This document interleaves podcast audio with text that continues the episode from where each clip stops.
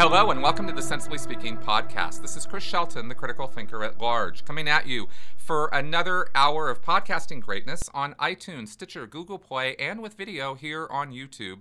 And you can probably find my podcast crawling around on other platforms. I heard it's on iHeartRadio and other places like that now, too. So this week we're to take a little uh, a little turn uh, left, right, whatever. Uh, we're not talking Scientology stuff at all. We're not talking cult stuff at all. But then again, maybe we are.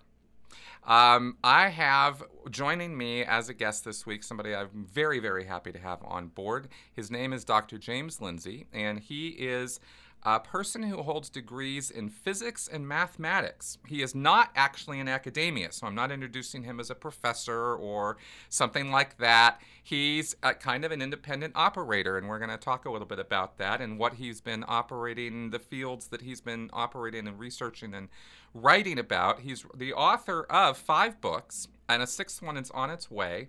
Um, he has written uh, dot dot dot infinity plus God equals folly he has written a book called Life in the Light of Death, and Everybody is Wrong About God, uh, which is pretty cool. And his sixth one is called Cynical Theories, which is on its way later this year. Uh, he lives out in Tennessee, and James, or I should say Jim, welcome to the show. First off, hi. Thanks for having me. Great awesome. introduction. yes, I was a little extended length there. Um, you are also known, sort of, sort of famously. In fact, you and and uh, I've, Peter Boghossian, who's been a, a, guest on this podcast also, and uh, uh, Helen Pluckrose. Uh, you guys teamed up in uh, back in summer 2017. We're publishing a whole bunch of uh, faux academic papers. That's true. Yep. That's true, and to give credit where credit's due, um, my my forthcoming book, Cynical Theories, is co-authored with Helen, and oh. my fifth book previously is How to Have Impossible Conversations, and that was co-authored with Peter. So we're all working together in various capacities still. Perfect, awesome, and and uh, all of you are are quite impressive. I've interacted with Helen on Twitter a little bit, invited her on the podcast, but she's like, "No, I'm not the public face of this." Of this thing, and um, and that's fine. You know, Helen's Helen's pretty cool. Um, now, you guys, let me just so for, those of you guys out there who don't have any idea what I'm talking about right now, this was this was kind of a nuclear bomb in the academia world. And what happened was there are, uh, we and we're going to talk in some detail about this. So I'm just going to kind of give a real quick summary here of there are academic papers that we could call controversial uh, we could also call them silly. We could also call them baseless. And they are certainly not scientific. And the and so looking at this problem, and this is apparently a, a, a rather large problem in academia, um, these three decided that one way to tackle it would be to sh- highlight or show how ridiculous these papers are by writing their own and really, you know, exaggerating just how nonsensical some of this stuff can get. And they actually did submit the papers to professional academic journals, not just puff piece places, but real uh, places that, that are supposed to be considered in the world of academia as this is gold standard stuff. And they got these faux papers published, and they were okay. And they even got awards for these. There was one that was published in a, this is peer reviewed journals for writing a paper suggesting men should be put on leashes to train them like dogs after they had said in their paper that they had surveyed, they didn't actually do this, but they said they had surveyed 10,000 dogs' genitalia and compared that to their male owner's sexuality and therefore came to this conclusion that men should be trained like dogs. Pretty impressive stuff. All right. But you also wrote something that I found fascinating. I wanted to ask you about this first. My viewers know that I come from a Scientology background. Coming out into the world back in 2012, 2013, when I first got out of Scientology, was rough. And acclimating to the big wide world was rough. Scientology skews pretty conservative. I took a liberal stance coming out of Scientology, learning about how the homophobia of Scientology is really not a great thing um, because it's it's off the rails, right? The anti-psychology, psychiatry stance of Scientology, pretty nuts. So I addressed those topics first, and in doing that, I ran into this whole thing that was a flutter all over YouTube at the time, which was SJWs, Social Justice Warriors. And I'm bringing this up as a first thing to talk about because you've written a paper, which I've read, which I was quite impressed with, basically breaking down how SJWs operate, that culture of that operates as a kind of a religion. Yes. Could you explain where you're coming from with that? There's a lot of a lot of angles. I mean, the the yeah. piece you're talking about is in Areo magazine. I published it literally right before Christmas, um, 2018, and it's close to or over 15,000 words. So you know, it's it's a it's something bigger than a pamphlet, but smaller than a book. yes, um, it was a read. it would be it would be considered a novella if it was was fiction. It, it's it's quite long and quite detailed, and I try to come at the the question from a very wide variety of angles. Um, one of which is, as you mentioned, I wrote a book called "Everybody's Wrong About God," which was kind of a on one level a sociological survey of the way that uh, various moral communities operate. That was a term I learned reading Jonathan Haidt, uh, his moral psychology, and he drew it from uh, Emile Durkheim. So uh, that'd be a very Durkheimian view. Like, okay, so let's look at a religion as a social object, is uh, something that sociologists would be interested in studying, and let's try to understand what collection of, of behaviors and, and patterns of, of, of interaction uh, qualify something as being religious and not religious. And the very first thing I realized, this was actually part of the impetus for Everybody's Wrong About God, which I had in 2013. This is a fortuitous time for recognizing these things with all that was happening in the atheism movement. Well, what I recognized is that the social justice aspect of the atheism movement was acting in a way that I think if Durkheim were looking at it would say, well, this looks like a religion.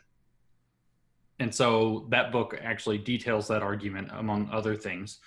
And uh, long and short is that you know I took I took that view, um, which is that you form a moral community, and then I attached to it more of Jonathan Haidt's stuff from his moral foundations work and uh, how how morality you know operates with people and binds communities together. Morality binds and blinds is the statement he made uh, in in the righteous mind.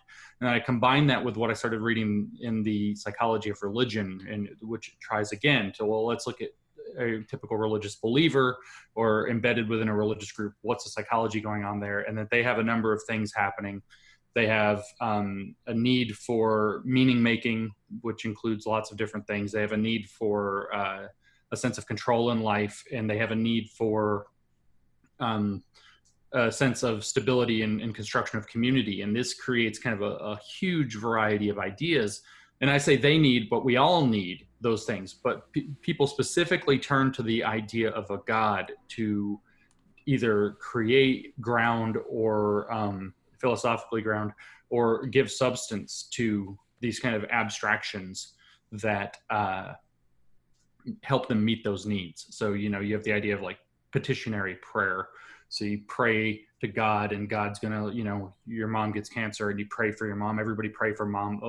What's going on there? Is you're you're looking for you're tapping into that need for control in an uncontrollable situation, and so you can these patterns all kind of fit in in the social justice context as well. They don't pray, you know, petitionary prayer, but they are doing things like um, trying to gain control over the way that issues of social justice play out in society and they engage in hashtag campaigns and and shouting people down, heckler's veto that's called sometimes, or they engage in uh, cancel culture to try to wash out views that they feel uh, contribute to an out of control bigotry system that needs to be stopped. And so there's a lot of parallels on the psychological level, a lot of parallels on the sociological level. And then over the next couple of years, so that would have been 14, 15, 13, 14, 15 doing that, I started looking more in terms of kind of, what's the difference? You know, do they have a mythology? Religions always have some kind of a mythological core to them. And so I discovered the philosopher um, Kolakowski, and I started reading his uh, what is something of the something of myth This is his book. I forget the presence of myth, something like that. And uh, so I start reading him, and I'm like, okay, the systemic bigotry thing, whether that's real or not to any degree, is immaterial. The way that this is being presented works in the same way that he's describing what's called a mythological core. So I come at it from that perspective as well. And then there's the organizational structure that starts to develop. And uh, in that long essay, I also taught, you know, organized religions are organized. I actually say there that the social justice thing is a disorganized religion. I would actually argue maybe that it's somewhere in between, maybe quasi organized if we want to add lots of syllables and lose our, all of the audience. But um, that's all of those elements kind of come together to where this thing operates in a very kind of religious way. And the parallels specifically to what is known in theological circles as an Augustinian construct, uh, an Augustinian theology are really profound. What's really interesting is I had that confirmed for me after the fact. I've been saying that for a little while. It's, you know, what's that mean? It's based off of this idea of an original sin that you have to atone for and a lot of confession type behavior. What did, what was Augustine's book, you know, most famous work called Confessions? A lot of that sort of thing is necessary in order to get that atonement, blah, blah, blah, to reckon with spiritual life, to do a constant long-term inner struggle, uh, ongoing, lifelong inner struggle of spiritual value. And so I, I, was talking about it being an Augustinian construct, and this led some people in the Southern Baptist Convention to reach out to me and say, you know, that's how we describe it too. That this thing, that's they they they are using an Augustinian construct, and then they say, well, that's what we see from there too. And in fact, some of their theologians are promoting the inclusion of, of social justice, critical race theory, and intersectionality more specifically into the Southern Baptist Convention now. So, you know, woke conservative Christians, make of that what you will. And I'm sorry, I, that's that's giving me a. I'm going to have to think on that one for a minute. That's that's it's, quite it's interesting. And the, one of the arguments that they have given in favor of doing so is that it presents an Augustinian construct. So um, the the idea that this has profound parallels with with um, Christian faith and faiths in general as a sociological or psychological object, or um, in particular, when I say Christian faiths, it's got a lot of parallels with Calvinism. Um, really make you kind of have to stop and pause and say, you know, what's actually going on here? I like on almost every level, the parallels are profound, although the differences are also significant. So that was a really long ramble about the, the it's a hard topic. I didn't write 15,000 words because I thought I could get away with it with fewer. No, of course. And and and it is complex and it's nuanced and there are a lot of levels to it religion itself. I mean, I've argued that religion, just as a word, is so commonly misunderstood because mm-hmm. you have you have three basic definitions that are used, and and they are not interchangeable, but they act that way. The way people right. when people start using this word, because you have you have individual religious belief mm-hmm. as it as the word religion. Then you have yep. um, the practices that people do, the, the the rites, the rituals the the the the, the, the behavior, and then right. you have, and that's called religion. And then you have this whole this whole huge social construct with buildings and laws and rules and regulations, and that's called organized religion. Exactly. And, and so, yeah. to give you an idea of how complicated it is for your listeners, I was shocked to find out when I started reading actual textbooks in the psychology of religion, like graduate level textbooks in the psychology of religion. They almost all start off by taking great pains not to define religion and to explain why they won't even bother trying to define religion because every attempt they give will be wrong and somebody will criticize it to the point where you can't get anything done. So, yeah, you are tapping into it is a very, very complex uh, uh, concept. I now think that I have a much simpler way to explain what a religion is in a functional sense, um, which doesn't account for the fact that you just, you know, that's sort of the second of the three things you said. Yeah. Uh, and I can do it in a sentence, um, but it will upset people, and it obviously doesn't catch everything. But I think it's kind of a like, what's the core piece um, of what's going on there? Is I actually think that religions are um, systems that people create to give moral law. So you have legal law, and then you have moral law. And moral law is what you attend to on a social level, whereas um, legal law is, you know, a little bit more codified and, and everything. So all the stuff that that you know, render unto Caesar what is Caesar's and unto God what is God. All the stuff that that's supposed to be well, this is you know, these are the minimum things for society. That's legal law, and then these are the things we expect out of people. These are the norms that we want. That's a moral law, and a religion is a thing in the kind of the greatest generality that has various other features, but also that aims to provide and enforce a moral law. That's an interesting definition. And, and if you remove the supernatural component from religion, it's a fairly workable definition. I spent seven years figuring that one out. yeah, no, I, I, that's that's quite good. Let me let me uh, just just since I like to run this by people from time to time, I have this fairly reductionist definition of faith. Okay. Uh, ideas you don't have to think about anymore. Oh yeah, yeah, uh, that's not bad. I mean that's pretty much where it goes. Now, with the SJWs, you know, I'm I'm particularly interested in this because I hit this, and and SJWs, by the way, is is I don't mean that as a derogatory term. I, right. I mean that as it's just social justice warriors. It's it's if you want to take on that that label for yourself, you know, go right ahead, right? I, I, am not trying to insult all the people who are interested in social justice by using this term. And I, I know some people take it as an incendiary term. That's why I'm clarifying it. And I um, hasten to add for you there, I don't know if they started the use of that term or if it was applied to them by people who didn't like their heavy duty activist tactics. But I do know that in the current environment, they have taken on the terms um, climate warrior and equity warrior unto themselves. Those are not words that were applied to them by others. They call themselves, like the Extinction Rebellion people in London, call themselves climate justice warriors or climate warriors or eco warriors is another term, more often eco warriors.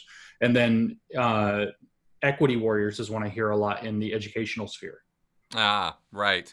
And equity, of course, has a has its own definition we might get to in a little bit. Um, because it's not the same thing as equality, but, but it, they're, they're, they're in normal English they're synonyms, but in this world they are in this that we're talking about they are not.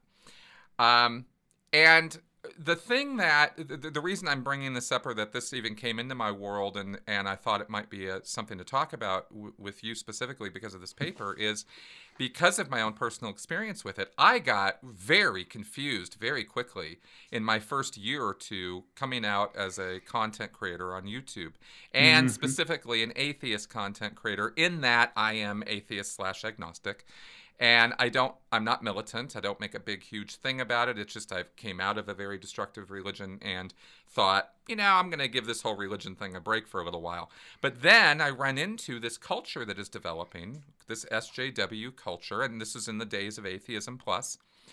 And it suddenly became clear that there were certain things as a content creator I was going to have to be a little careful about and mm-hmm. I was going to have to tiptoe around. Notice and, a few blasphemy rules there. Yeah, yeah exactly. yeah. And that this was kind of a thing, and there there were big personalities, and there was a lot of arguing about this in the community and stuff.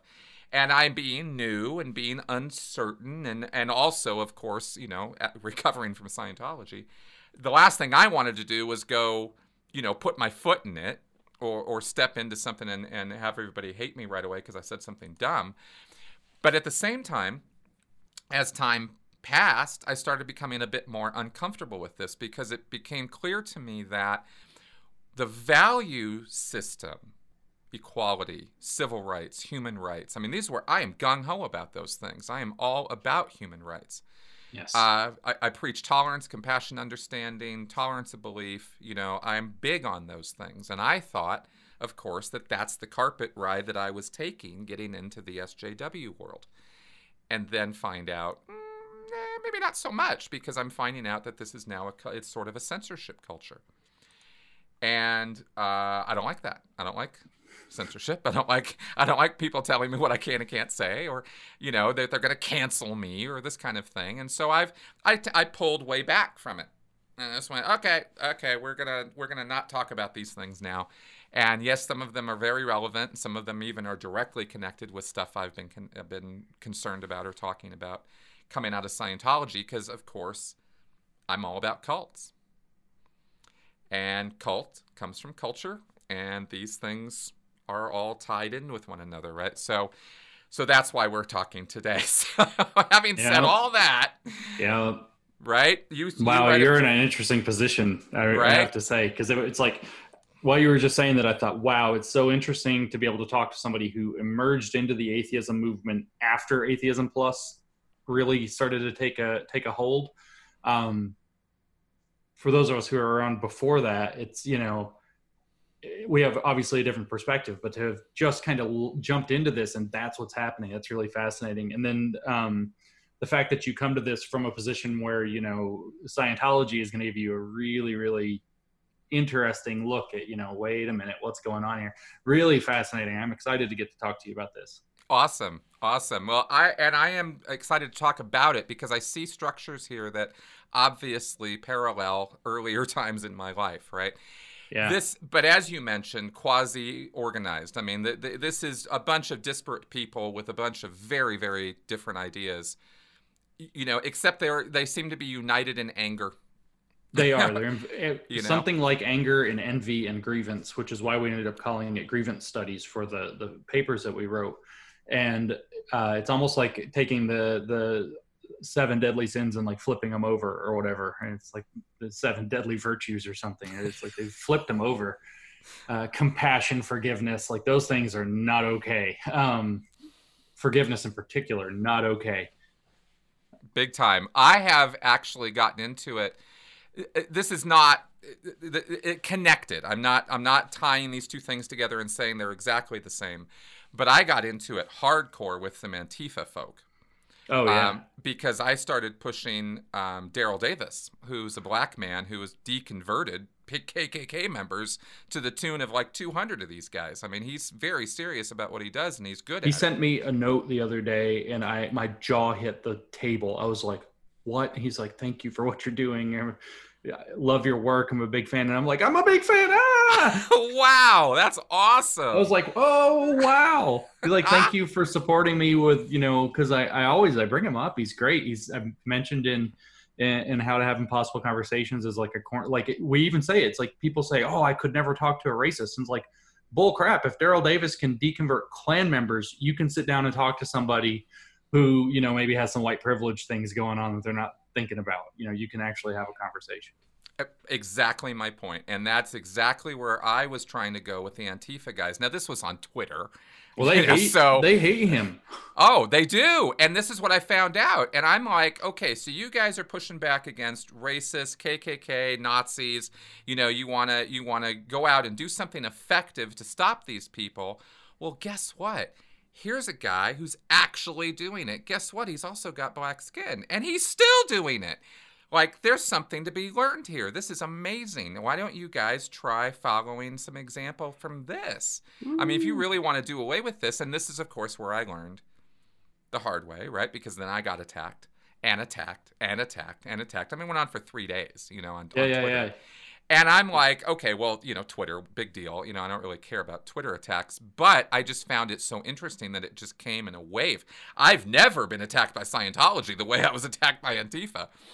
And I just thought, okay, these are people who really are just looking for an excuse. I mean, maybe this is fundamental attribution error on my part that I'm just assigning this to them now, but it, it seemed pretty clear to me that that just going in and, and getting into it with neo Nazis is what these guys really wanted to do. They wanted to go mix it up with some baseball bats and some bricks. Mm. And I thought, okay, there's, you know, it- it- it- as I have contemplated that maybe there are some psychotics and some sociopaths who just align themselves with terrorist groups or KKK groups because they're just looking for an excuse for violence. hmm Why could the same not be true for the Antifa guys as well, right? So hmm run into this stuff and and so it's very hypocritical. I And I see think- it. Yeah, and I think that's part of this picture, you know, uh, because they because and this is where I got super super super confused as somebody who truly cares about human rights, cares about compassion, cares about people getting along in the world. That's all I really want is I want people getting along. Right? And now I'm being told I'm not doing it right, hmm and now I'm being told that uh, that my skin color is a problem, and that my gender is a problem, and that Uh, the fact that I'm a straight white male is a problem. And I'm like, why are these things problems to my intent to make the world a better place? And after that, I couldn't think with it anymore. And that was why your paper started making more sense to me. And Oh, I wow. could relate it to my cult experience because I went, these guys are saying one thing, but they're kind of doing something else. And if you're if you're walking the walk, you know, if you're talking the talk and walking the walk, I got no argument with you. Mm-hmm. But that's not what's going on with all of these folks, and I'm and I'm concerned about that to say the It's, least. it's just about treating people with respect. And, right. yeah, that's what you. That's definitely what you're demonstrating here. Um, it's it's a thing. It is a big big problem uh, that, it, and that's kind of like been my theme for like the last uh, I don't know whatever October four or five months now. Um, September and October, I started hitting on it. It's like you know, it's the the thing the if you want to call it social justice or whatever, it's like you can imagine it's like a package in a box you bought at the store, right? And you got the nice picture on the box, and you you know you're excited to get it, infomercial on TV or whatever. Then you open the box, and what's inside is not what's on the picture on the on the outside. It's like gremlins are coming out of the box all of a sudden. It is, and and there's a lot of. I mean, I don't want to get deep with it immediately, but there's a lot of deep reasons for that, and a lot of them have to do with the fact that they are redefining our language.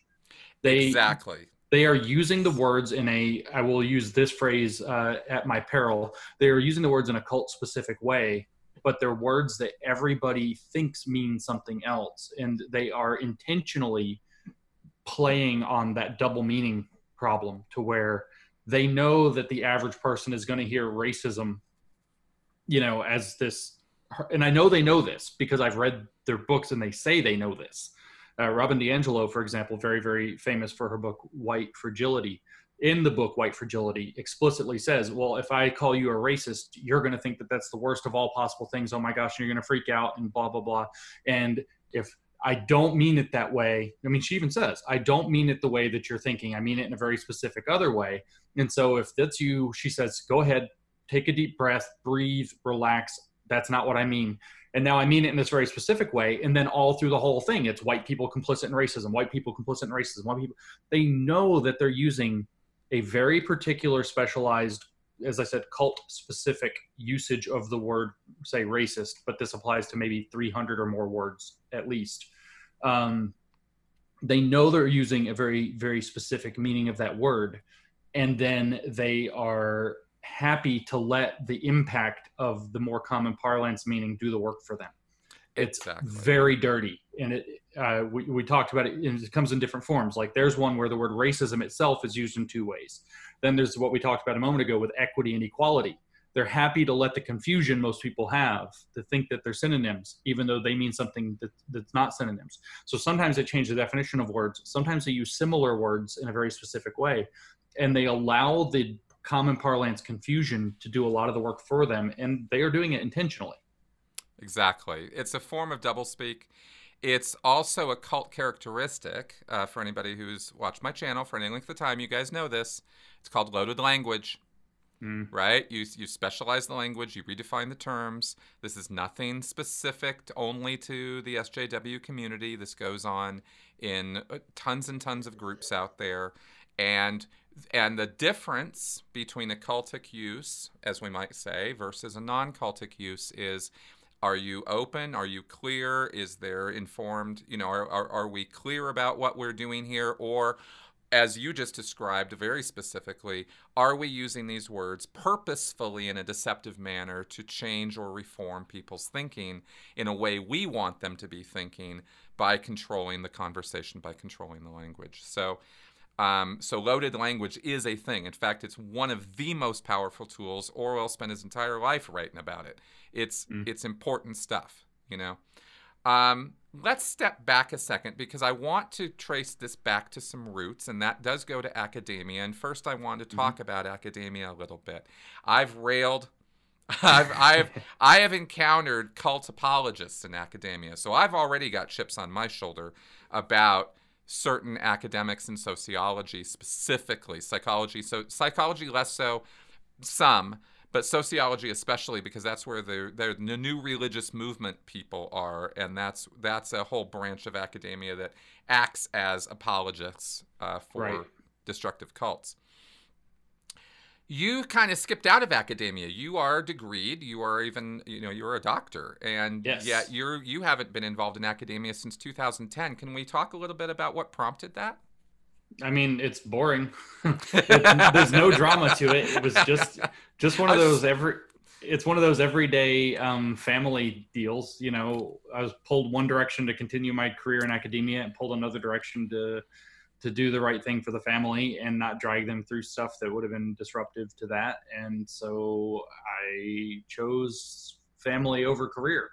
Um, it's not a dramatic story there were issues in academia at the time. I, being in mathematics, was mostly not aware of the ones that are relevant to this.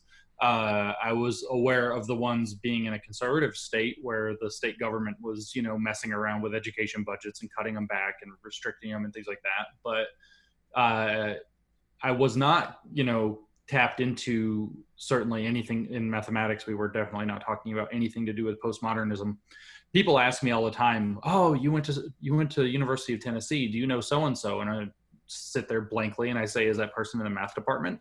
Um, because that's literally how it works. It's I knew I think three physics professors, and that's about as close to math as you can get.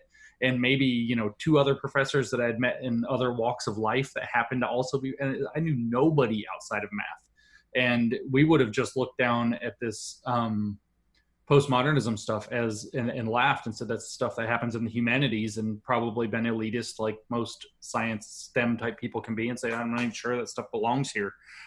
You know, it's, it's not it's like not real academia. You're show me the numbers.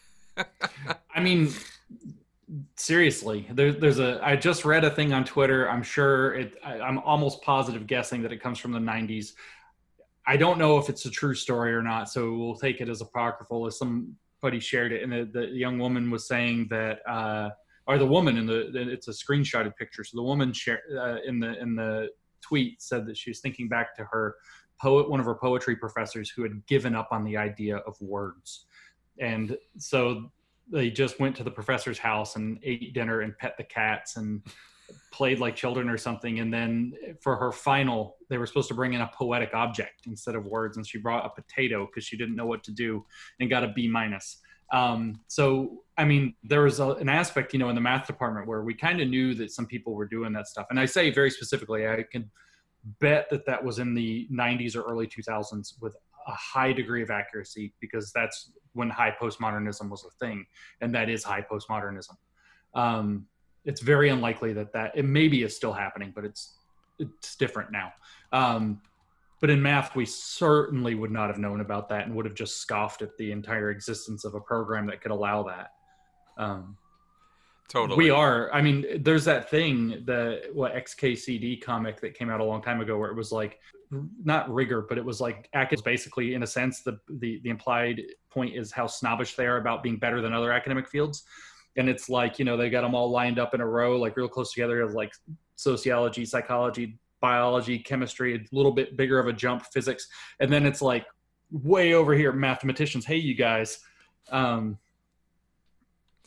right but you know fortunately there's no bias there it's a completely objective view well, I mean, every department does it, so of it's course. like the physicists do the same thing and explain why they're better than the stupid mathematicians who don't even care about reality. Exactly, and, and we then, don't. So. And then all the people in the humanities are like, "Hello, it starts with human. Of course, we're the most important."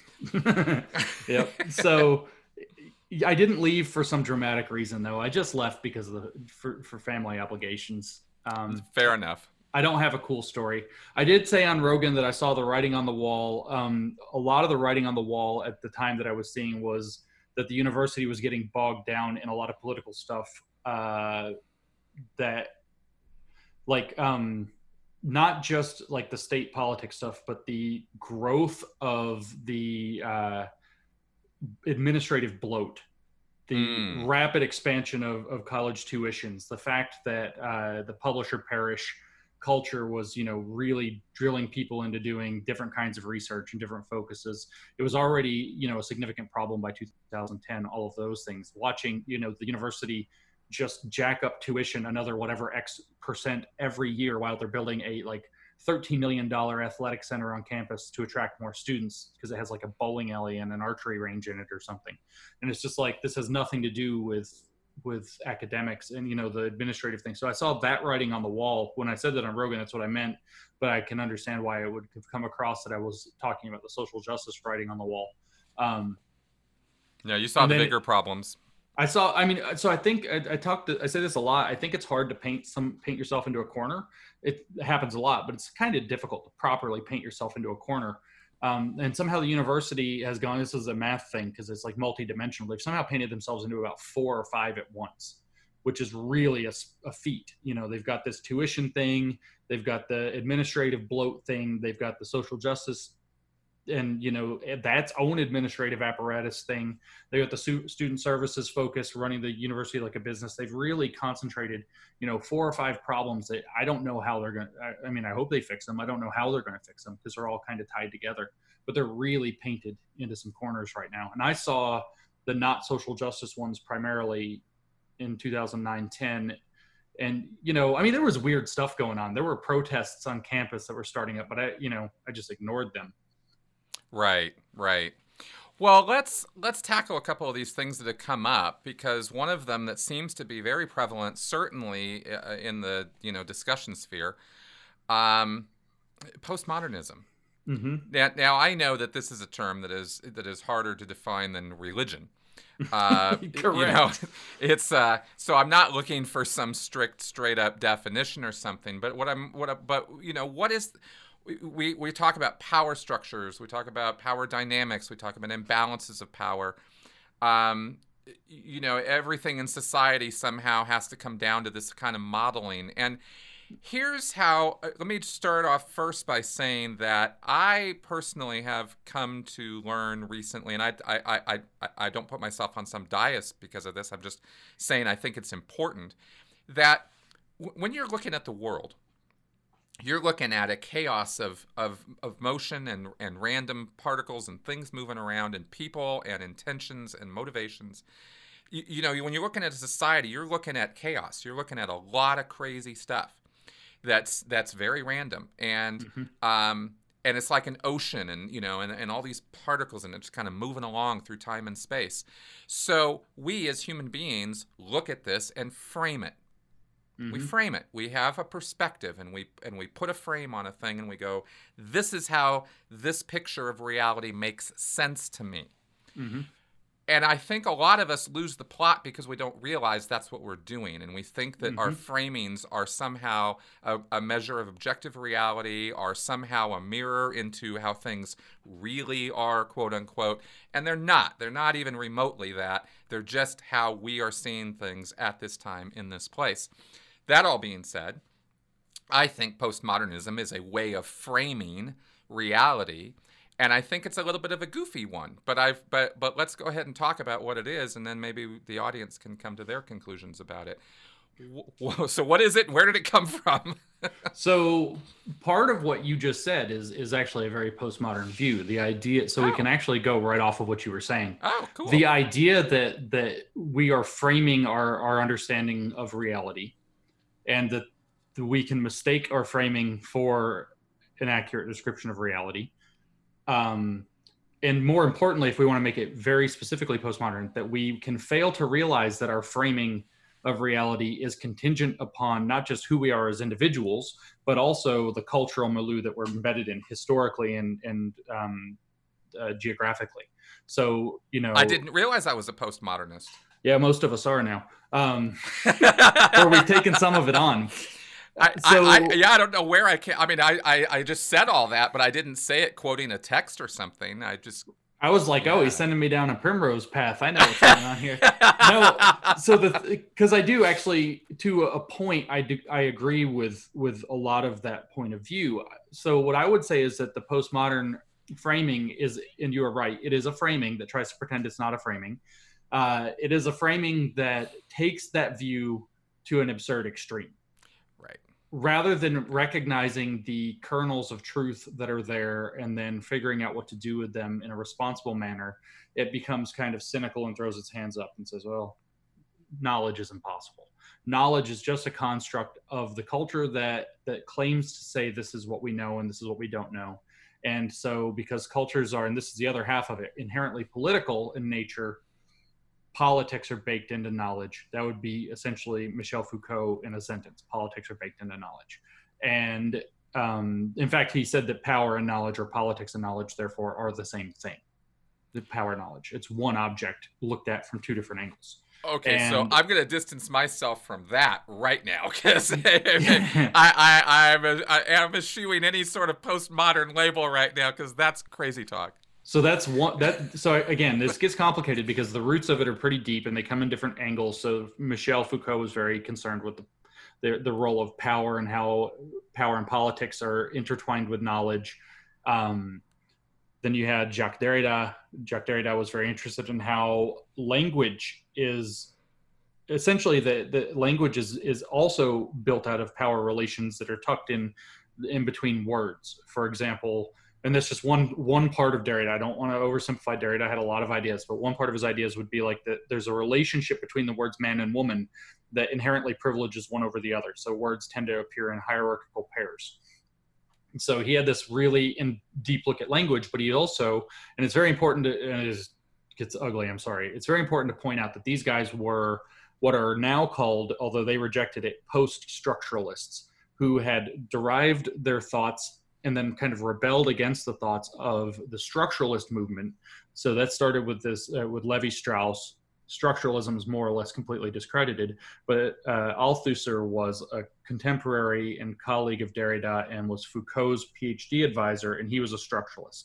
So these guys believe that the way structuralism works is that there's a structure to society, mostly that's that that is reflected in this back and forth, kind of reflexively reflected in in um, the structure of language and that defines how a society thinks and what it is and how it develops. And so these guys were kind of like well let's look at those structures and then criticize how power is unjustly manifesting in them. And so the the society side is foucault and the language side is derrida. That's an oversimplification. You had these other guys uh, baudrillard for example jean baudrillard who was very concerned that everything is fake. Everything's a consumer product, a replica of a replica of a replica of a re- mass production. TV shows that are staged, blah blah. Everything's fake. Everything's fake. So he called these things um, simulations and simulacra. And more or less, the idea, if you want to know what Baud- Baudrillard denied it, actually, but if you want to understand what Baudrillard's philosophy was all about, is essentially Baudrillard believed we lived in the Matrix. The Matrix was written to be an artistic depiction of Baudrillard's philosophy. And so then you had uh, Jean-Francois Lyotard, and his whole thing was like to mess around with language. But his big famous statement that characterized the postmodern condition, it was the title of his 1979 book, um, is a skepticism toward meta narratives. So that's those frames we were talking about. It's generally being skeptical that any of those frames is correct. Um, when I said earlier that you know we, we were talking about very generally that a religion is what gives you moral law. And you, somebody you know an astute listener because somebody is will be like wait a minute liberal societies have that too. So that's kind of a religion as well. And so what you think? what, what lyotard was basically saying is that we should be skeptical of all such things and abandon the quest for these big unifying narratives and go back to local mini narratives like basically epistemological tribalism or something.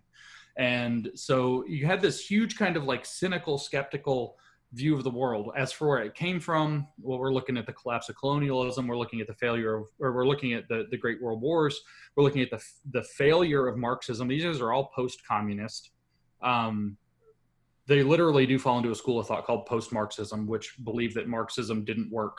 And so you have people who are deeply cynical about um, and skeptical of, of capitalism and of Western society and of religion and of liberalism coming from their communist roots, but then they're also skeptical of communism now because communism didn't work. So they're just kind of nothing works, nihilistic despair, and that's sort of what what it boils down to. Well, um, I'll tell. I'll, I will comment right now that that attitude or that emotional response is rife throughout the the social media storms that you see. Yes that that that come from this is it's it, it is there is a lot of nihilism or yes. or it, there's nothing that can be done about it. This was actually just reflected last week when I did those. I did a couple surveys, a couple Twitter surveys. Oh yeah. I didn't know if they were even going to come up in the show here, but you kind of inspired them. And I asked, you know, hey, can racism be solved, basically? And the answer that came back was, you know, about 20, 30%, if I remember right, were like, yeah, no, no, this can't be solved. No, it can't be solved, no, because the first the first pillar of critical race theory, which is mainstreamed, and it is a postmodern approach, kind of. We can talk about that too. It's mostly, or men, it's deeply postmodern now. Uh, but it, for the first pillar is that racism is ordinary and permanent in American society, and yep. that's in a, a, handful of different sources that that list. They tend to list what it's about. Critical race theorists do. Queer theorists don't. They hate lists, but um, the critical race theorists came out of legal scholarship. They love lists so that's the first pillar that they call it. The, I mean, that would be Richard Delgado and Jean Stefancic uh, call it the first pillar of critical race theory is that racism is ordinary and permanent in American society. Um, so no, permanent means can't be fixed. Uh, exactly. So look, why that's still showing up? What? So this is the book "Cynical Theories" that Helen and I wrote, is mm-hmm. to try to convince people of this point that postmodernism didn't die. Philosophers think it died in the '90s.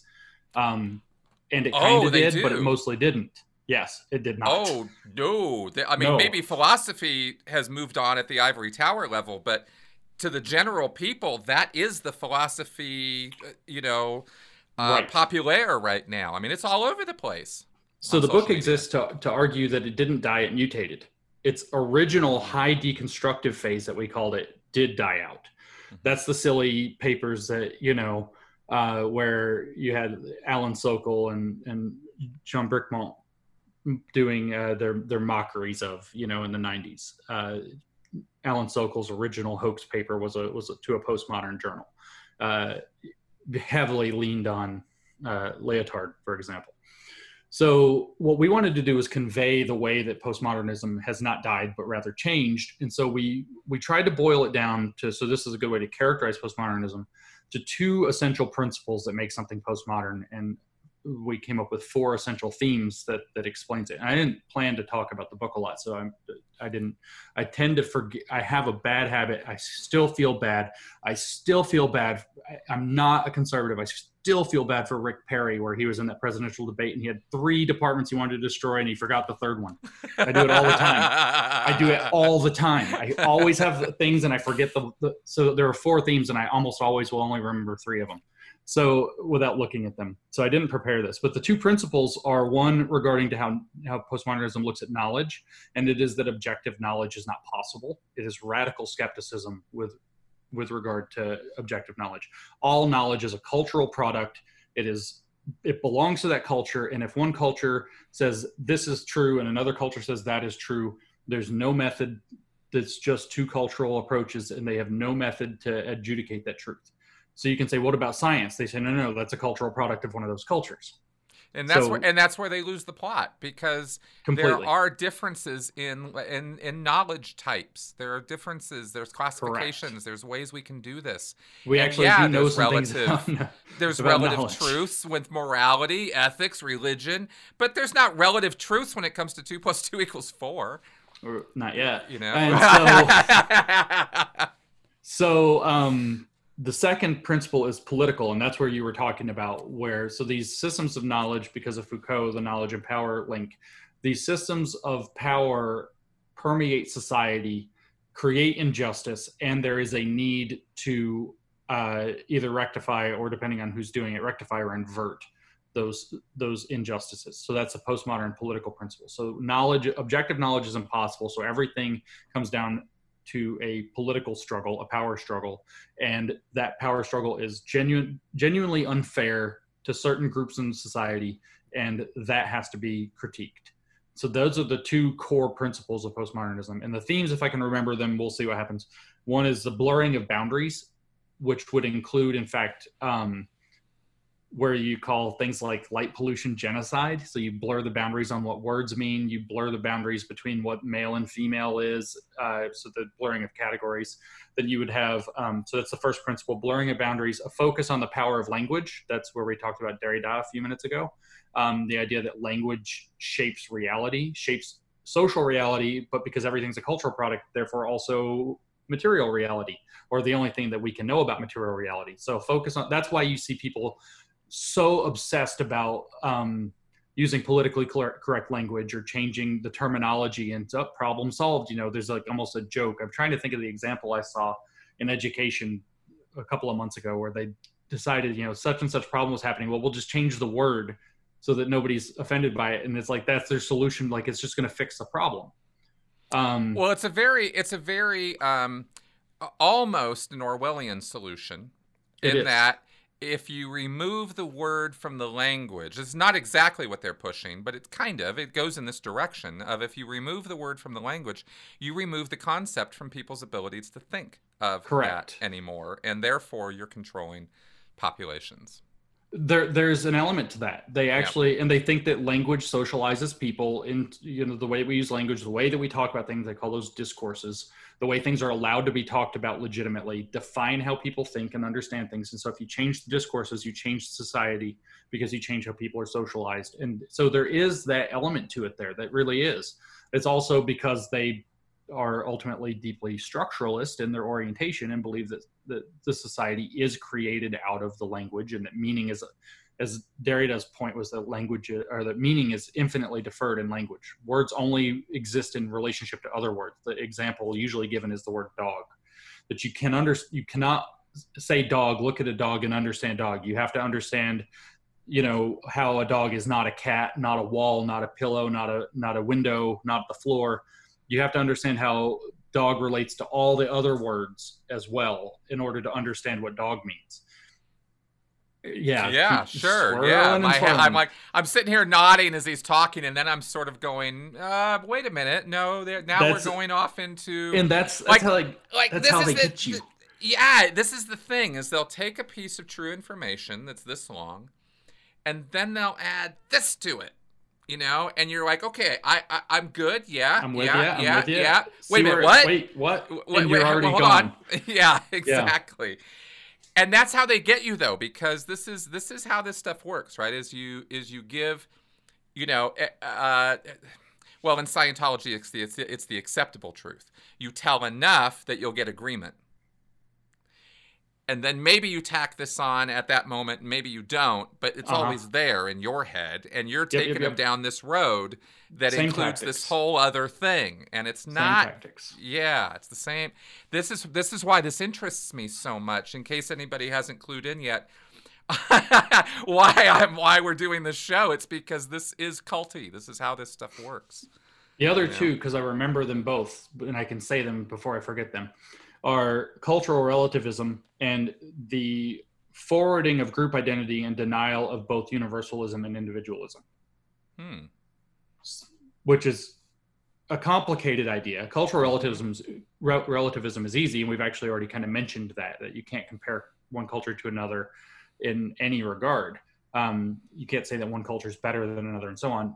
Uh, and that applies even to systems of knowledge, which is because of the postmodern approach to these things. Uh, knowledge is a cultural product, therefore, no one can judge from one to another. And um, the the group identity thing, it's almost like you want to think uh, the Chinese are really good for this. In fact, that you got three levels. Most people, you know, aren't thinking. So you got humanity at the universal. We are all humans. We are all one. That kind of total universalism. Then you have the I am me, you are you you know individual level. Each person is their own person. And then there's this middle level this social level where we actually do spend a lot of time. This is one of those places where again you kind of go along with it and you're like oh yeah. But the thing is is that they rather than saying that there's some weird salience to all three of those levels you know your group identities in some regard matter. I think they matter a lot but i think that the, the, how you define the groups also matters, and doing so by just demographics is a stupid way to do it. Um, human universality also matters. We're all human, and then I mean, you could even go further if you want. We're all living. All the living things are alive, and so you could go further. Whatever, all the animals, whatever you want to do. And then there's that individual thing also matters. But what they're trying, they they actually say that universalism and individualism are ideologies created by the dominant to keep people from realizing their group identity. Because if they realize their group identity, then they would want to do group identity politics for their own interests. And so they're trying to like get the whole they're trying to put everything in that middle layer and ignore the the universal and individual layers completely. Yeah, this is definitely agenda driven. I mean, it seems pretty clear at this point that this is cart before the horse kind of thinking. And that's where and we'll and we'll get to the intellectual dishonesty of this because we've already we already had had one spoiler of the language aspect of this and that's kind of the other spoiler, right? As this is going in this in this direction. Um, let's let me ask you something about academia. Let me pull back for a second because you know there's this wall between the general public and academia, and and uh, and a lot of this problem that we're sitting here talking about that you guys expose that that people hear about they hear about it in this distant sort of way. It's something going on in these ivory towers. Intellectuals arguing with intellectuals. Who cares, right? Mm-hmm. And and and they, of course, you know, we're we're presenting the problem here that no, this is down. This is filtering down to the common people, and they are taking these ideas and running with them without even really recognizing what they're doing. But there but this speaks to a different problem and maybe a longer term one and maybe it's status maybe it's social hierarchies i don't know. But the language of academia is such a barrier for people. And you're not in academia so i wanted to ask you from a critical point of view like what's up with that? Is i mean is it all about status making or because you think sure, okay we're going to use an exact word to get an exact concept across yes. but that's not what this is about no. So there's a lot. There's a lot going on here. Let's try to do it quick. Yeah.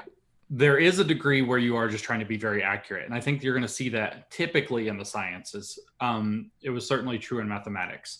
Like there's the hard a, sciences. Yes, there yeah. was a there's a high premium put on very clear writing, but very specialized terminology. I mean, mathematics is famous for the symbols nobody can even read. Right. It's just an economy to writing with them. They're, they're very helpful. Uh, I am a huge proponent of them, but you do it is it is a barrier to entry. And so there is a specialized terminology thing. Now, when you get to the humanities, it's a different ballgame, and even maybe the social sciences, because you don't have that. And if you read CP, uh, CP Snow wrote a book called The Two Cultures in the 1950s, and he started talking about how the humanities philosophical culture was trying to emulate that high precision of the uh, of the sciences, of the, the, the, what we would now call the STEM fields. And so there was a premium there. And plus, when you look at postmodernism, for example, now there's one more thread. The fashion in France at the time was to to write this these very long, complicated, difficult sentences, and it was a it was a status bearing way to show how smart you were. Of course, we also it's worth bringing up at this point that the reason nobody can spell any word in French is because of the French designed the written French language to be hard to spell so that the commoners would not be able to spell it, wouldn't be able to write. That was also intentional. When we look at this stuff, also, though, it's not purely postmodern. It's also got an element that derives from critical theory. And critical theory came from what's called the Frankfurt School, uh, the Institute for Social Research, that was founded in Frankfurt in Germany, moved to New York City. It moved somewhere else in between, and I forget where, um, briefly because of the world wars. Um, founded by Georg uh, Lukács, and then eventually you had um, Max Horkheimer, Walter Benjamin, Theodor Adorno. That's kind of the first big guard there.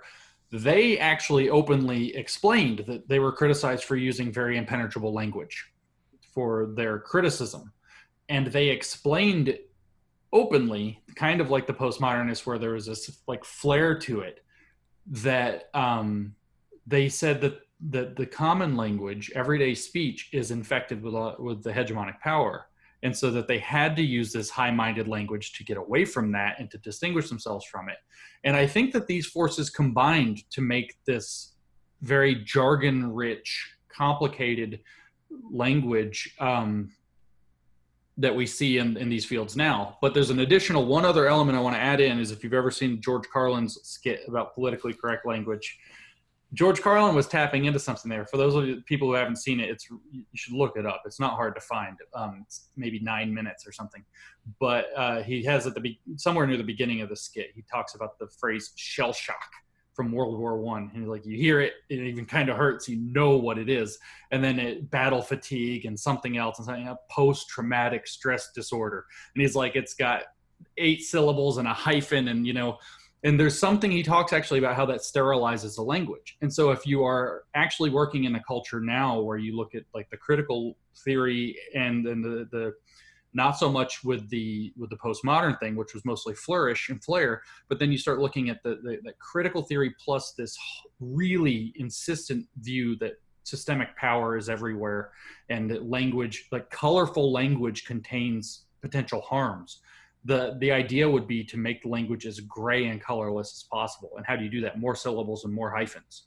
So you can't talk about willful ignorance which is its own concept. And they do talk about it by the way on like every page that they write that was a concept devised explicitly i think in a book called the racial contract by charles mills it was developed by uh, nancy tuana and somebody sullivan more in like 2006 and 7 and then it got in 2017, Alison Bailey wrote a paper. So you can see this trend, right? And she says one variety of willful ignorance is privilege preserving epistemic pushback. So now you've got at least one word nobody knows, epistemic. We can count the number of syllables. We have a hyphen. It's four total words strung together. And you can see that same pattern, willful ignorance. And she says it's a variety of willful ignorance where blah, blah, blah, blah, blah. And so you can see that that tendency to just make the language as as gray oatmeal bland sterile as possible so you have kind of a lot of things going on but it's definitely a cultural feature if we look at um, investigating this this group kind of as anthropologists it is a very distinguishing cultural feature kind of like you can tell you know all your radical feminists have the same haircut and glasses. They just do. And you know then there's the other kind of branch of these woke especially woke women who um, dip more deeply into sociology, but mostly theoretical sociology, and they have the same the same glasses, and they usually have kind of the same, you know, fairly attractive haircut, you know, but very clean, almost not. I don't. It's not librarian. I don't know the look, but there, there's a look. You know the look. And so it's the same thing happens with it. You know, this is how people. This is again that moral community thing. This is that that that tribal thing. This is how people actually do distinguish themselves as members of various groups. Uh, appearance, dialect, though, is a huge one. And so developing your own way of speaking, own manner of speaking, your own uh, kind of even you know construction of language is going to be extraordinarily indicative that you have kind of a a, a group uh, that, that's then going to have you know its pressures are to distinguish itself from other social groups and then to jockey for hierarchy within that group. And so they're going to play games with those with, with, the language the way they speak the syllables blah blah blah. So there's a lot of pressures that have, have definitely created a very unique look and feel to their language as well. Um, i don't know that it's easy to say that it's you know oh it's intentional this or it's it's the status seeking that. I think there's elements of all of it but i do have to go back to and i don't remember which one it was. If it wasn't horkheimer i don't think. The original i mean we're talking like 1930s the original critical theorists saying no no we have to use this very specialized complicated language and sentence structure because it uh, avoids the power dynamics in simpler language wow well, I was just looking here. I couldn't dig it up right now, but having done a survey based on that exact statement you made about the one of the pillars of critical theory mm-hmm. or race theory, that that that critical um, race theory, racism yeah. is ordinary and permanent in American society. Yes, I simply asked on Twitter, my followers, mostly liberal, um, is this true? Do you agree with this statement? That's all I, that's all I put up there, and I think it was like 30, 40 percent. Wow, yeah, it was quite high. I was a little huh. concerned about that. See, I'm, I'm, this is another point, right? Because yeah. I get I get dumped on a lot for this. That people think I've lost my marbles, and maybe I have. I don't know. but the thing is is people people and I, I said this on twitter recently people said it's a good analogy people are I, I have reached a point now where i understand the theory well enough and i've read enough of it to where when i actually talk about what's in the theory people think i'm making it up. People are like ah the people i know don't believe any of that. They believe something simpler. And it's like well this is as though i've now dug into the theology of some religion very deeply and i know the theology and i know that the theology filters down through whatever, an actual pastor reached out to me and told me that what what I'm looking for is that you have the, the theology that's happening, and then you have that the the flock, the people who are going to church under that particular theology are only hearing liturgy. So this is they hear the liturgy, they take up a lot of these ideas, but they're not getting, you know, unless they go and read Robin DiAngelo, they're not getting that pure unadulterated stuff. And if they are reading DiAngelo, because her book was a bestseller and it gets recommended all the time, they've taken on a lot more of it but they're probably not reading Barbara Applebaum or Apple. Uh, Barbara Applebaum is a kind of a giant in the field, but nobody's read her. Um, very philosophical, very difficult. They're probably not reading her. They're probably not reading Charles Mills. They're probably not reading any of these kind of more specific, uh, harder theory books. And unless they're assigned as textbooks, they're not reading, you know, Delgado and Stefancic's Introduction to Critical Race Theory they're not reading something like Anderson's Introduction to Postmodernism uh, or McHale's Introduction to Postmodernism. They're probably not reading that stuff, and so they they don't realize that they've taken up a lot of it. But it's the same way that your average churchgoer pretty much doesn't know shit about the Bible.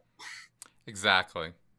And it's true. I mean, let's be let's just be clear. It's not a, it's not even necessarily an insult. It's just how information is passed on from one exactly. place to another. This is this isn't about how stupid religious believers are. This is about how no. information passes. It, uh, it, you know, nobody has time to be a specialist in everything. So your theologian right. is your specialist.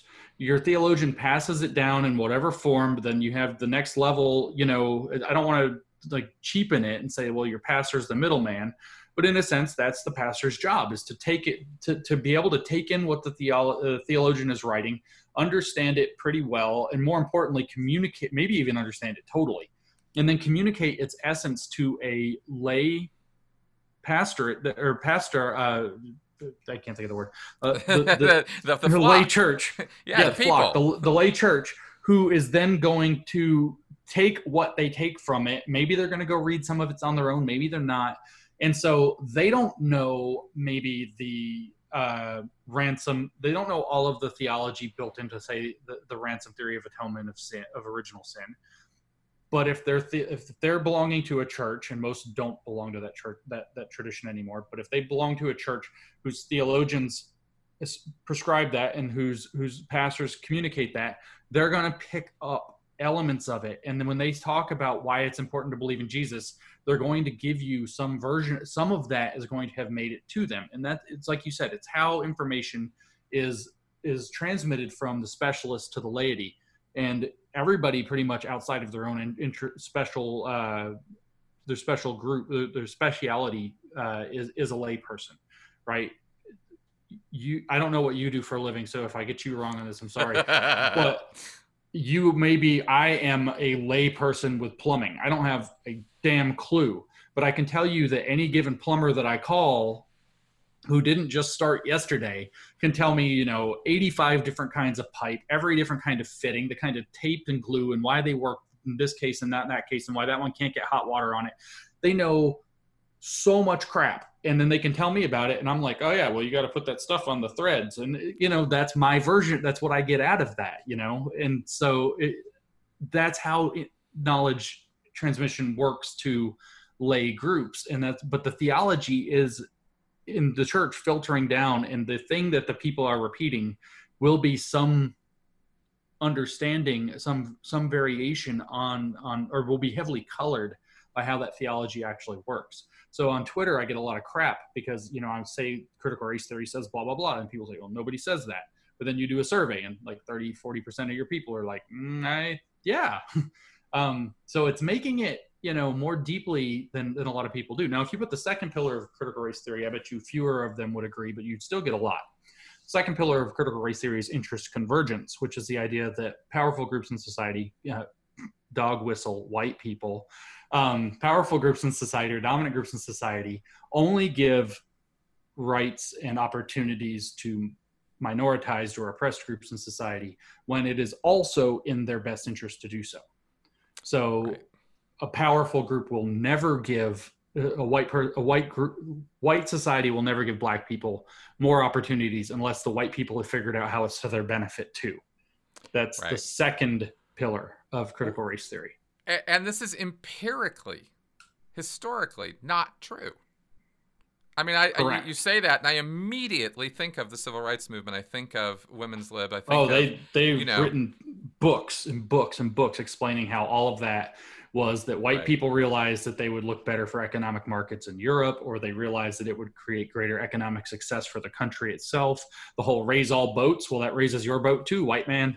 And so, you know, you can't, right. it's always got to be in your interest somehow. And of course, that makes it impossible for you to do anything right because let's say that they call you to allyship or solidarity and you do exactly what they tell you and then what do they come back with? Well you only did that so you could position yourself as a good white person. And right. i say good white person as though it's not a technical term. It is a technical term. Uh, there is a book called good white people that spends something by some shannon sullivan or somebody sullivan s. Sullivan. That came out in 2018 i think uh, that spends like 200 pages just railing on white progressives. And then these same names i keep mentioning uh, Robin DiAngelo, Barbara Applebaum, Alison Bailey, page after page after page after page after page, talking about how white progressives, white liberals are the primary people who uphold racism because they pretend they're not. Wow. Mm-hmm. This uh, th- let me let me further clarify for everybody out there because um, I, I tend to I, I feel like I, I, I sort of over explain myself, but I, then I then I see some of the comments and I think no, I, I have not over explained myself at all. So so let me so let me please over explain again. Um, you know, very very apt analogy you just made in terms of the, the whole thing we just talked about with with religious with the Bible or deep religious texts that not everybody's going to go read and even if they do, are they going to understand at the same level as the guy who went to seminary, right, and studied it for four years and and all this, and and it's his daily bread and butter? You know, no, they're probably not. Um, we rely on we could call ministers or or priests religious communicators in the same way that we have Neil deGrasse Tyson or Bill Nye as science communicators. People we have to have there who we expect are going to know as communicators something about the subject Mm-hmm. We we hope they truly understand the subject because we want them to communicate it in all its glory to us, but we want them to communicate it to us in such a way that we can understand it. Yes. And, and this is a necessary part of the bridge between specialist fields, ivory tower, whatever you want to call it, and the common man, right? The the, the layperson. Yep none of us you know this is where this is where we this is how societies are structured. We have to have things this way or uh, uh, everybody has to super super specialize in everything and we don't have the great power for that. Now that's a thing. The danger here and the third and the thing that i'm that i'm that we're doing this podcast for and the reason we're highlighting this is because you can have this body of knowledge critical race theory, let's say. I'm just throwing mm-hmm. it out there as a as no, sure, a, sure, know, whatever. That could be complete balderdash. The entire topic is just total horseshit. And people at the lower levels, at the lay the lay people are like, well, I don't care. I don't know. I don't know anything about that. I don't hear anything about that. You you show me quotes from that, and it's crazy. And I agree, that's crazy. But what they don't realize is how much of that is filtering down right. to their thinking. Right. That they're not under, aware that, that they're not being told that's what it is. That's where it's coming from. Exactly. Under a rubric of I just want to be a good person. Exactly. And I, and I'll give you an example. Um, a, a very generalized concept, of course. It's been rife throughout everything you've cited white people are the bad guys, right? White men, especially, you know, straight white male, absolute bad guy, irredeemable, you know, original sin, really. It's their version of original sin. It is. All so here's a statement. Uh, you guys uh, said this on Joe Rogan, right? All white males are guilty until proven innocent. I'll bet you I'd get a percentage of people who would agree with that statement if I threw it up on Twitter right now. I mean, because it's filtered down into the society from this core academic sort of field of study and philosophy that we've been talking about here. I mean, I so you... that book that I've I've mentioned a few times, Barbara Applebaum. The book's Mhm. title is "Being uh, White, Being Good." You're, something something white complicity, something white ignorance. So you can look it up if you want to read it. It's horrifying. And but so this thing starts off with explaining why the you know the the view of why all Germans are complicit with the the crimes of the Nazis, and then the entire purpose of the book is to explain. Um, that whites like the the definition the concept as a, as a philosoph- philosophical object of complicity needs to be expanded to where you know it starts off by talking about oh well you're complicit say in a crime let's say that you know you so you're if you're an accomplice right? So the the guy goes and robs the bank and you either give him the car to do it or you know you call and make the distracting phone call so he can pull it off or something you know whatever it is. So you actually do that. Oh they or you complicit. And then you can kind of go back to the Soc- socratic because you because you willfully contributed to the thing so you're complicit right? So that's what an accomplice is. Then it says well that's not enough. So that's not enough to understand complicity. So what if you know they you were the guy who sold the person the gun that they used to hold up the bank? And so the you know well what if the question becomes well what if um you know you knew the person was going to rob the bank? So complicity right? So that's like i think that's actually going back to karl jaspers pointed out that there's some complicity there. There's some moral responsibility there because you are willfully contributing. So applebaum's like that's not enough. And she spends just chapter after chapter expanding the view of complicity and tells you why from like the third page which is because the system of white privilege the system of racism white people benefit from that even though they don't intend to and so you have to get away from any intention or knowledge or whatever in order to be complicit. And so that's why she's talking about ignorance and how there's all this white ignorance. Um, white people are ideologically bent to be ignorant of the privilege and of the system of racism of the realities of race because that allows them to pretend that they're not complicit in this. And so she, the whole book is an expansion of complicity on exactly the line that we said in Rogan in a sentence. White people are guilty because they're complicit until they're proven innocent. And how do you prove yourself innocent? They prescribe it again and again. You have to take on a program of anti racism. I don't mean that in the general sense, like I'm against racism. I mean that in their specific sense, which they describe as an ongoing and lifelong commitment to self reflection, self critique, and activism. It is a specific thing. That is, I didn't make that definition up, by the way a life, an ongoing and lifelong commitment. I think I'm quoting Robin DiAngelo when I say it that way to self-reflection, self-critique, and activism. That's what it means to be anti-racist. Sounds And- like a religious practice, by the way. you think? By the way, this is, uh, you can find all of this in the book, Being White, Being Good. White complicity, white moral responsibility, and social justice pedagogy. That's it. That's, That's, it. the name of the book. And uh, Barbara Applebaum, by the way, uh, at least according to the photo I can find of her, is pretty white. You will notice that that happens a lot. Mm. Robin DiAngelo, also white. Alison Bailey, also white. You might notice it happens a lot. And um, I will just not say the word projection. Yeah, I, I, you know, I, who am I to talk about white guilt? okay. People people should get that idea in mind though and read White Fragility because I mean I read that and I was just like, whoa, what is this woman admitting? But this is a thing, right? Because this is another thing that comes up. This is worth pointing out. Um, you hear these people confess all the time that they're racist, right? I saw a thing recently. Somebody was saying uh, something to do with the Southern Baptist Convention, as a matter of fact, that so and so came out and said that he's a racist. And well, we should take him at his word and maybe not empower him rather than putting him in a position of more power, right? But the thing is that you have, if, if, again, it's like common parlance understanding. Why in the world are all these people coming out and confessing that they're racists, right? What's the same reason that Christians come out and confess that they're sinners? Um, it's the same reason. Virtue signaling. And so what they're they, they believe that exactly because they believe that everybody, especially every white person or lighter skinned not white person or white adjacent person, they believe that every white white, person white, white least- adjacent person. I'm sorry. Yeah. Kind of caught me off there. I Didn't mean That's to a- interrupt you. That's a thing. Um, so uh, yeah, white adjacency is a thing, and so every white person at least though is complicit in the system of racism. They benefit from it. They ignore it blah blah blah whatever it is.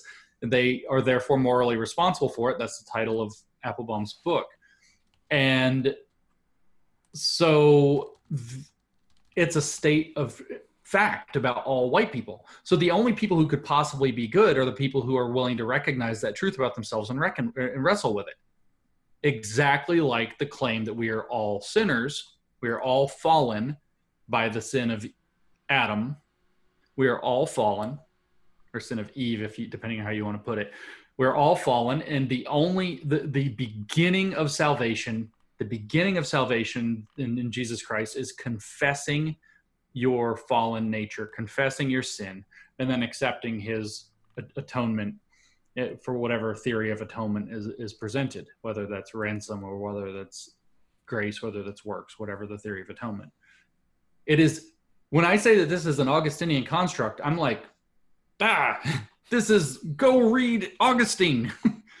Take out the word, you know, sinner and put in racist, and you pretty much have Robin DiAngelo. And maybe maybe that's how Robin DiAngelo went about writing her paper. It's just well, like you guys took Mein Kampf and took out Jew and put in white person, you know? I mean, Is it so uh, ridiculous of a proposition? It. I mean, I, th- I I don't think that that's what happened. Actually, no, i am um, just joking. just joking. I think that they have the same mental uh, situation going on or emotional yeah. situation going on. Yeah. And exactly. there's a there's an issue that's been described as a form of OCD called scrupulosity that a lot of people don't know about. And scrupulosity is very common in certain Calvinist groups, but more in Catholics and Mormons than anybody else. And scrupulosity arises as a form of OCD where you believe that you haven't properly saved yourself. And so you become very scrupulous, trying to be very, very, very pious. And you have this kind of, you know, church marm, very pious, like, you know, if you've seen Fantastic Beasts, the the Harry Potter movie, the first of the Fantastic Beast series, the the woman who's who's Credence's adopted mother or whatever, the the, the angry anti-witch marm, scrupulosity, and like go watch that film. Just watch some of her, and then turn around and watch Robin DiAngelo or Alison Bailey speak. Interesting. I think that's what's going on here. Is that there are people who are consumed with their the own beliefs of their own sin and are are doing something with it. Uh, well, the, this is, the parallels yeah. are, are incredible. Well, it's not, and it's not hard to guess. I mean, people are only motivated by so many things, and um, and it's really not hard to figure people out. I mean, because of the fact that we are actually pretty simple creatures in, in our in our base impulses, and and when we have sinned, when we have gone to an extreme end on one end of a spectrum, and we reform, we realize the error of our ways. Often, uh, uh you know, us ninety nine percent of the time, right? Right over to the other end all of the spectrum. the way. Yep. Right, all the way. Pendulum over. clangs against the other side. Exactly. Yep. We all do it, guys. It's not. This isn't like some. I'm going to poke my fickle finger of accusation at at at, at people for being human. Right. We all do this, right? I did this. We all do this. You come out of a group and bang, everything about that group is bad, evil, awful, nefarious, horrible. They they meant to destroy the world from the very beginning. There was nothing good in it ever of any kind. I mean, you run into this in Scientology all the time. I mean, come on, mm-hmm. you know, we all know this. So, some people though, here's the thing. Some people stay there.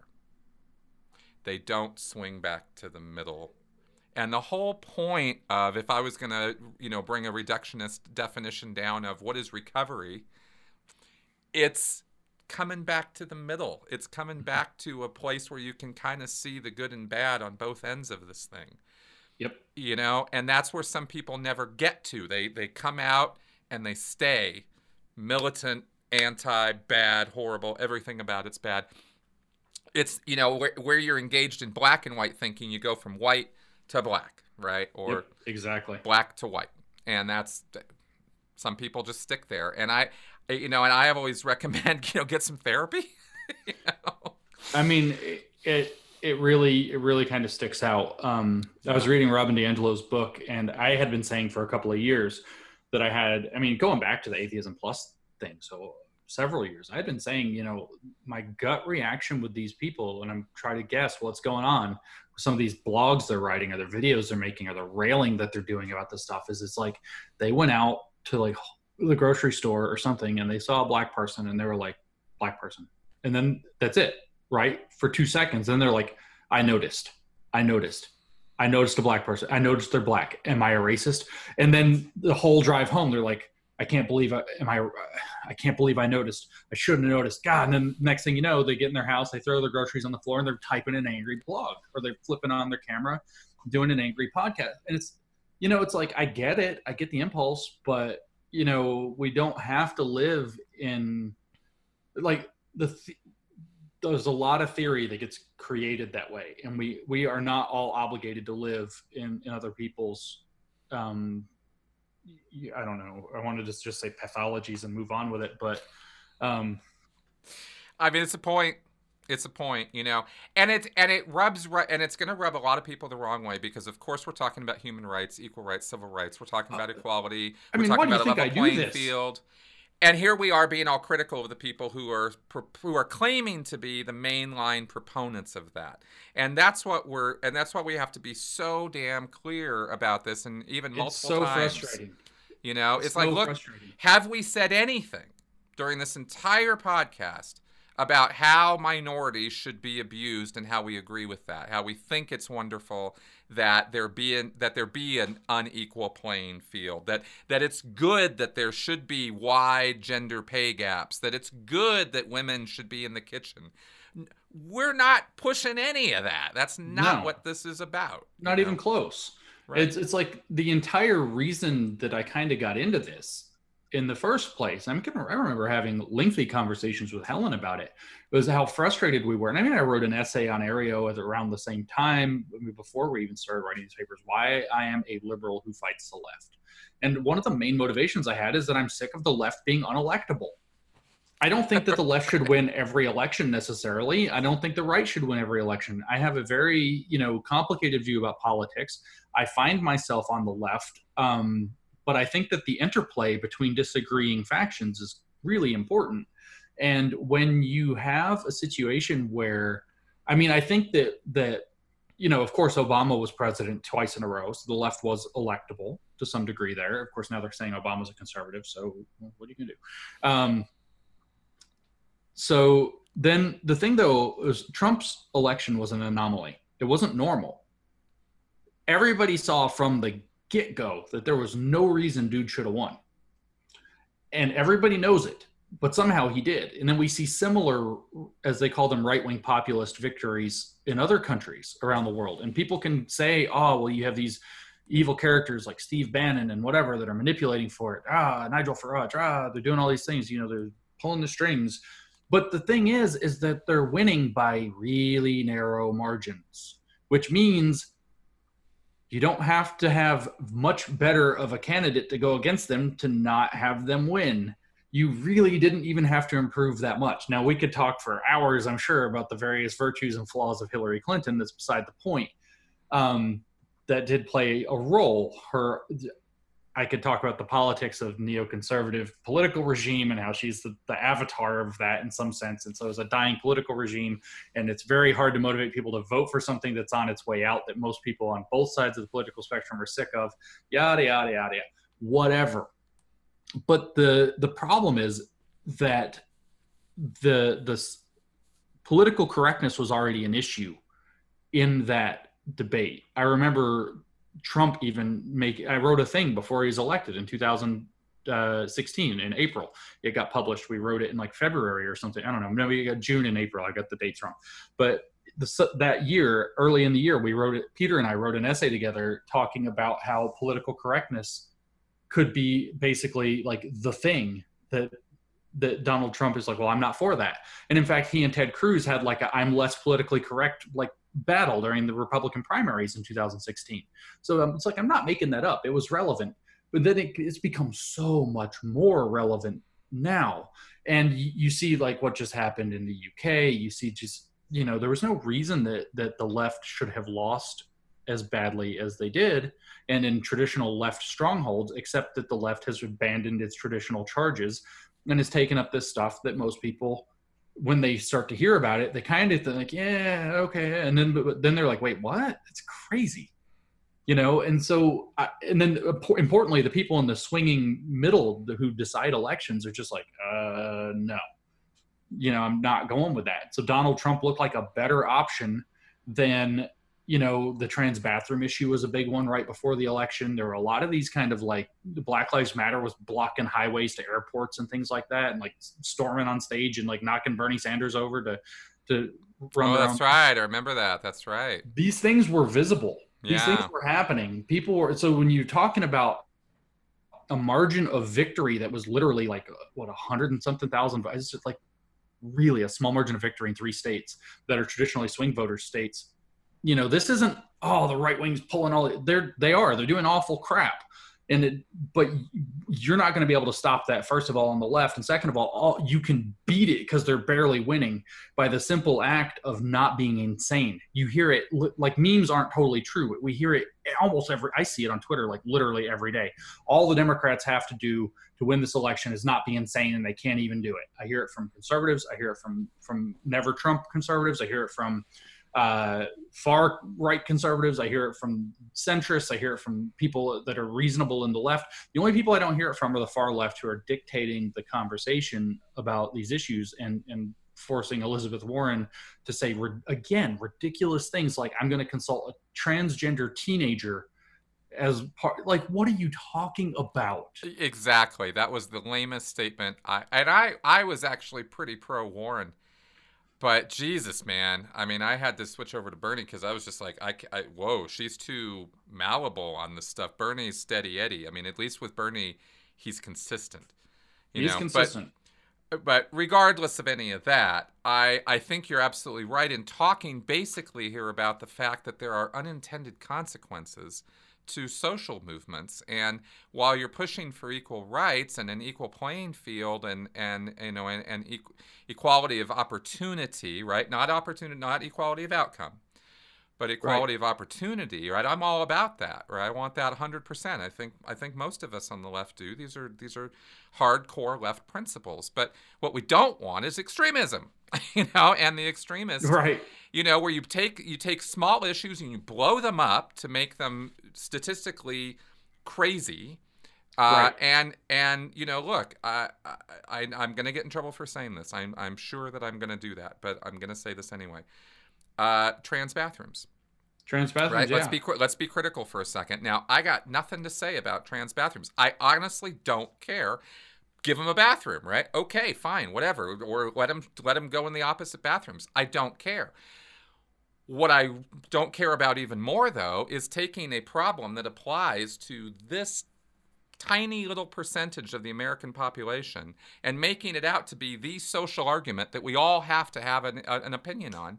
And if you come down on the wrong side of that opinion, then we're going to cancel you and destroy your career. Like right. what?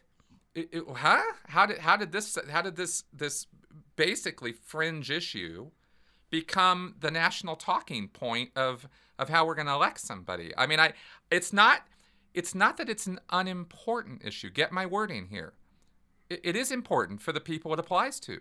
And I right. want it resolved for the people it applies to. But how is it taking up a disproportionate amount of time when we should be talking about things that have vastly larger consequences and influence? Healthcare, mm-hmm. taxation, small business. I mean, there's a lot of infrastructure. There's all kinds of subjects that need a whole lot of attention. And unfortunately, our attention span in the news cycle is a zero sum game. There's only so much time to talk about these. That's right. Things, that's right. You know, so I think right. that's an important point. You know, let's go ahead and start moving towards the, what I wanted to get to at the end of this thing, which is kind of where this is all coming from systemically. We can look sure. at the individual people absolutely, you know, projection, white guilt, whatever. absolutely, it's pretty obvious. But we have some systemic things here. Now, propaganda by redefinition of terms we covered. It pretty pretty mm-hmm. detailed, right? It's, it's Orwellian. It, you know, you can take terms like diversity or inclusion or equity.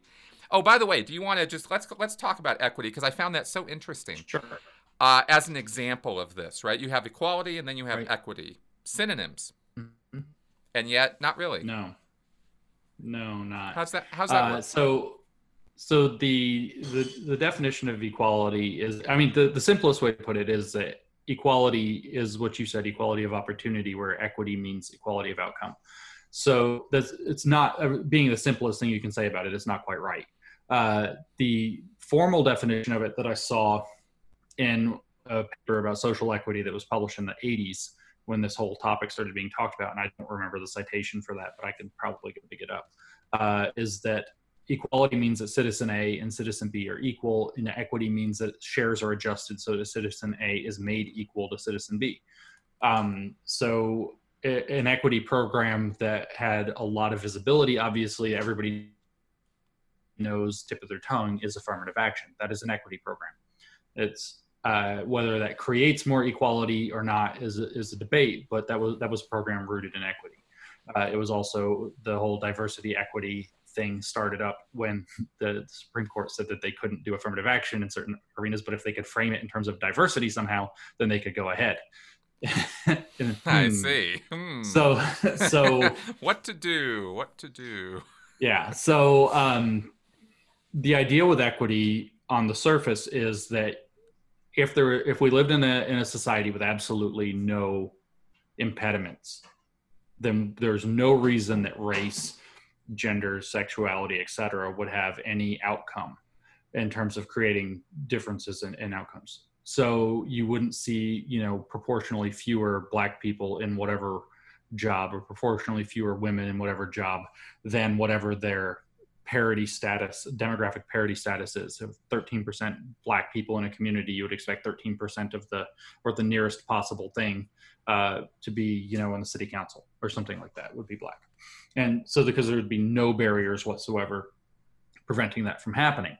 And I mean, you can sit there and say, well, yeah, that's true, but it's also facile because these things correlate with other features, most notably, which they never almost talk about. They do, but they don't, but they do, but they don't, but they don't, they do, but they do. Vicki Pollard. Uh, they they um, don't really talk about economic class, and economic class actually has gigantic impacts with this. You're not allowed to talk about the fact that different groups decide that they want to have cultural identities, and the cultural identities value different things either you're not allowed to talk about that but that's also likely to be a contributor. You're not allowed to talk about other structural things that have nothing to do with like the structure of language or even the law like for example the rates at which you have single parent households for example. Uh, those th- there are other factors in other words that are playing into this but they say they see that that if there are disparate outcomes then the, the conclusion is that it must be discrimination prejudice racism so on and so the goal of equity is then to create uh, pathways by which that can be adjusted. So here's an example of male and female equity that's used for academic hiring that I know of. There's a program called Stride out of the University of Michigan, and many, many universities have adopted it. And so one of the guidelines in Stride, as it turns out, and I don't know if this is domain specific, I don't know if it's across the board. I just know that the the faculty member I was talking to for the department that he works in it's true, uh, is that there is a two to one ratio of male first author papers to female first author papers. This is a metric that they care about when you're trying to get hired as an academic or when you're trying to get um, uh, tenure or a promotion or whatever. So there's a two to one ratio. I asked the guy, I said, Do you know why that two to one ratio exists? He said, No. And I said, Does anybody know why? And he said, No. And I said, Well, what does Stride say to do? He says, Well, it's simple. There's a two to one ratio. So when a male applies and he has Y first author papers, you give him a score of Y in that category. And when a female applies and she has X first author papers, you give her a score of 2X in that category. And I said, But you just said that you don't know that it's all down to discrimination. And I agree with you. If it was all down to discrimination, there'd be an argument for that approach. If it was all down to discrimination, I, I am not going to. I would even probably start to advocate for it. I don't know. That's actually equity. So I'm not totally against this idea of equity. I'm not like ridiculous, just like an ideologue against, oh, it's bad. They say it bad, you know. But there's definitely, I don't know if it's right or not. It's it's a conversation to have for sure, right? Well, the, the various factors you're talking about alone have to have to factor into this. So if, you, so if you're going to talk the, about causative elements or causative agents, you better be sure. Right. And so then you know? I say to the guy, I was like, but you just said that nobody knows why um, that two to one ratio exists. And he said, correct. And I said, so how do you know it's all discrimination, which is obviously what you're making it for? And he, it was like, you know, you, you hear, you read like the Lord of the Rings and it's like the light, the flame got in their eyes, like Gollum turned evil. He's like, what else could it be? And I was like, whoa, uh, let's list some things. And he was like, no, what else could it be? It's discrimination, or those things are based on discrimination too. And I was like, okay. He's like, discrimination systemic. You know, I was like, uh, the conversation had just completely devolved at that. And I was like, all right. So that's, you know, it's like, I, I think there are conversations to be had about various equity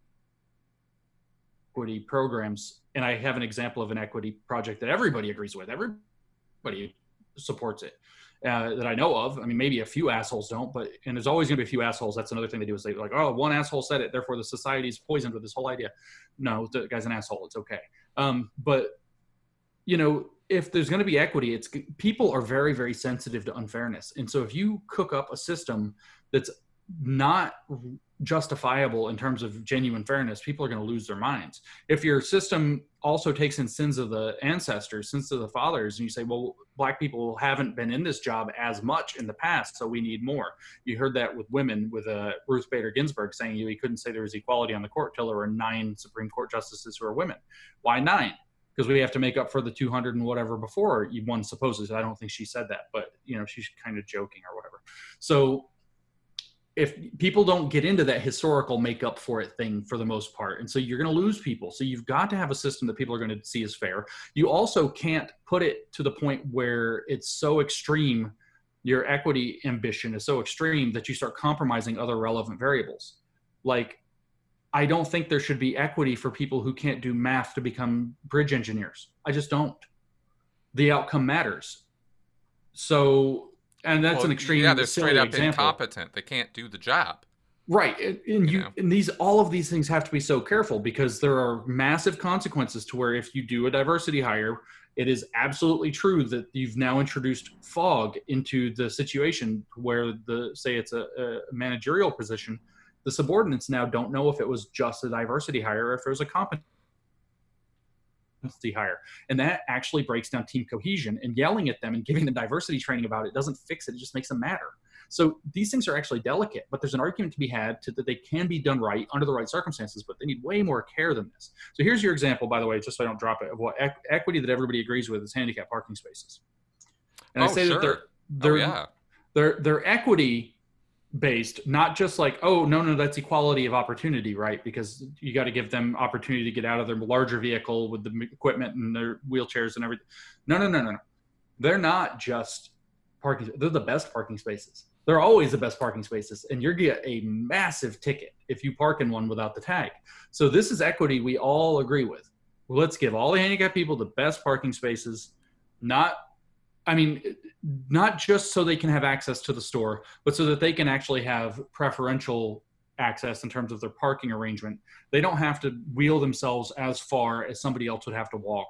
This is nobody disagrees with this. This is totally, totally reasonable. Any society that can afford to mandate uh, handicap parking spaces is going to now and this is genuine progress and this is this is under a heading of equity so i'm not like blanket against equity but we do you do need to know what it is. So when you start looking at it in terms of it just being affirmative action there there are consequences to that and you've got to be right about it. When you apply it you can't apply it sloppily. You have to know what portion of is if let's say that you did a really really careful study and you figured out that there is a gender pay gap that's unattributable to any other factor unknown factors and it's like six cents on the dollar or whatever i think there's an argument to be made that okay well let's let's bump some pay but you can't take the whole 70 you know whatever 29 cent difference because it doesn't work that way. Not all of that applies. And then the third thing is is if you start doing it historically you're not asking for affirmative action at this point. You're now asking for reparations and people exactly. don't handle that. So equity has all that baked into it.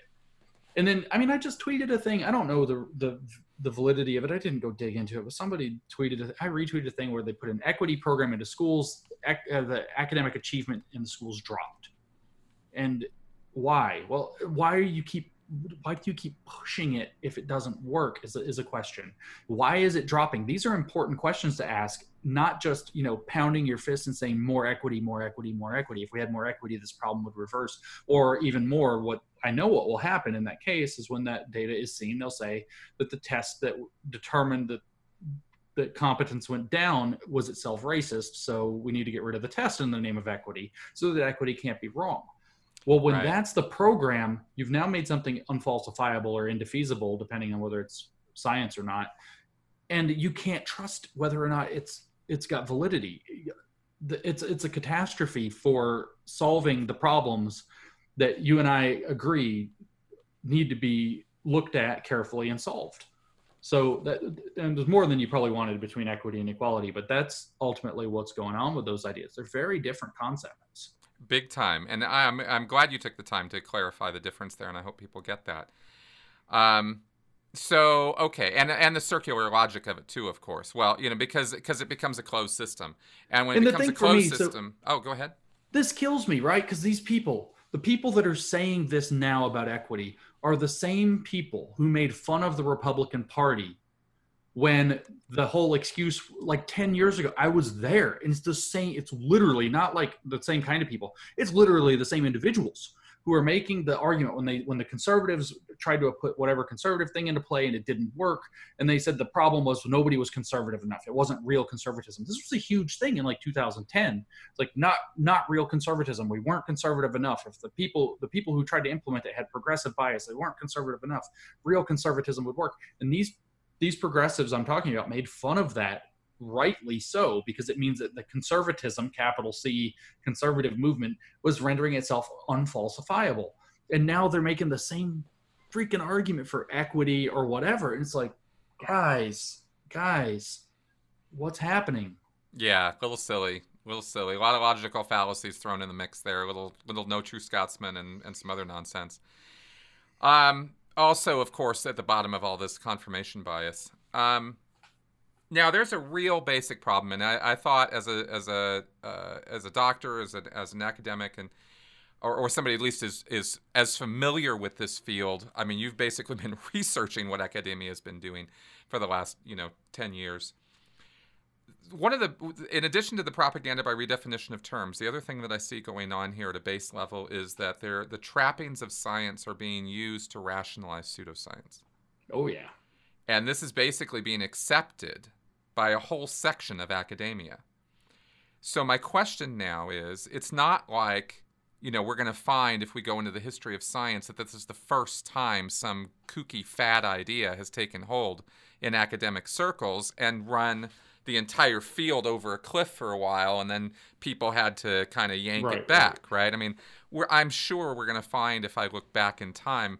you know, instances where human beings acted like human beings in the, in in the world of academia and science. Yeah, I can give examples right off the top of my head. So uh, they, yeah, they but I wanted to throw it out there because I because this is the maybe most most recent and perhaps most dangerous iteration of this that we're looking at right now, and mm-hmm. our place in history is to push back against it. So, is this whole situation an outlier, or is it just an example of how fads and people can derail science? and not necessarily a statement on science itself. If you get my if you get my point, right? This is not a statement on science itself. Um, so that's a hard question, um, and it's an interesting question. On the one hand, it has features that are unique because of its um, critical nature, and I mean critical in the sense of critical theory, which is a very unique and apparently seductive thing to take up and to get into, and that, that is different than other academic fads that have come up because critical theories are inherently invested in activism. They in, inherently and this is by definition take on a vision of how they think the world should be and try to make sure everything comes out that way. And they um, distinguish themselves from traditional theories intentionally uh, as, as, traditional theories are things that try to understand how a situation actually works. Maybe it's trade-offs, maybe it's the complexities, maybe it's the constraints of the system. And uh, critical theory is not interested in those. It's only interested in describing the problematics that arise from implementing the system. So it doesn't necessarily. So pro, you know, you put a system into play, it's not perfect.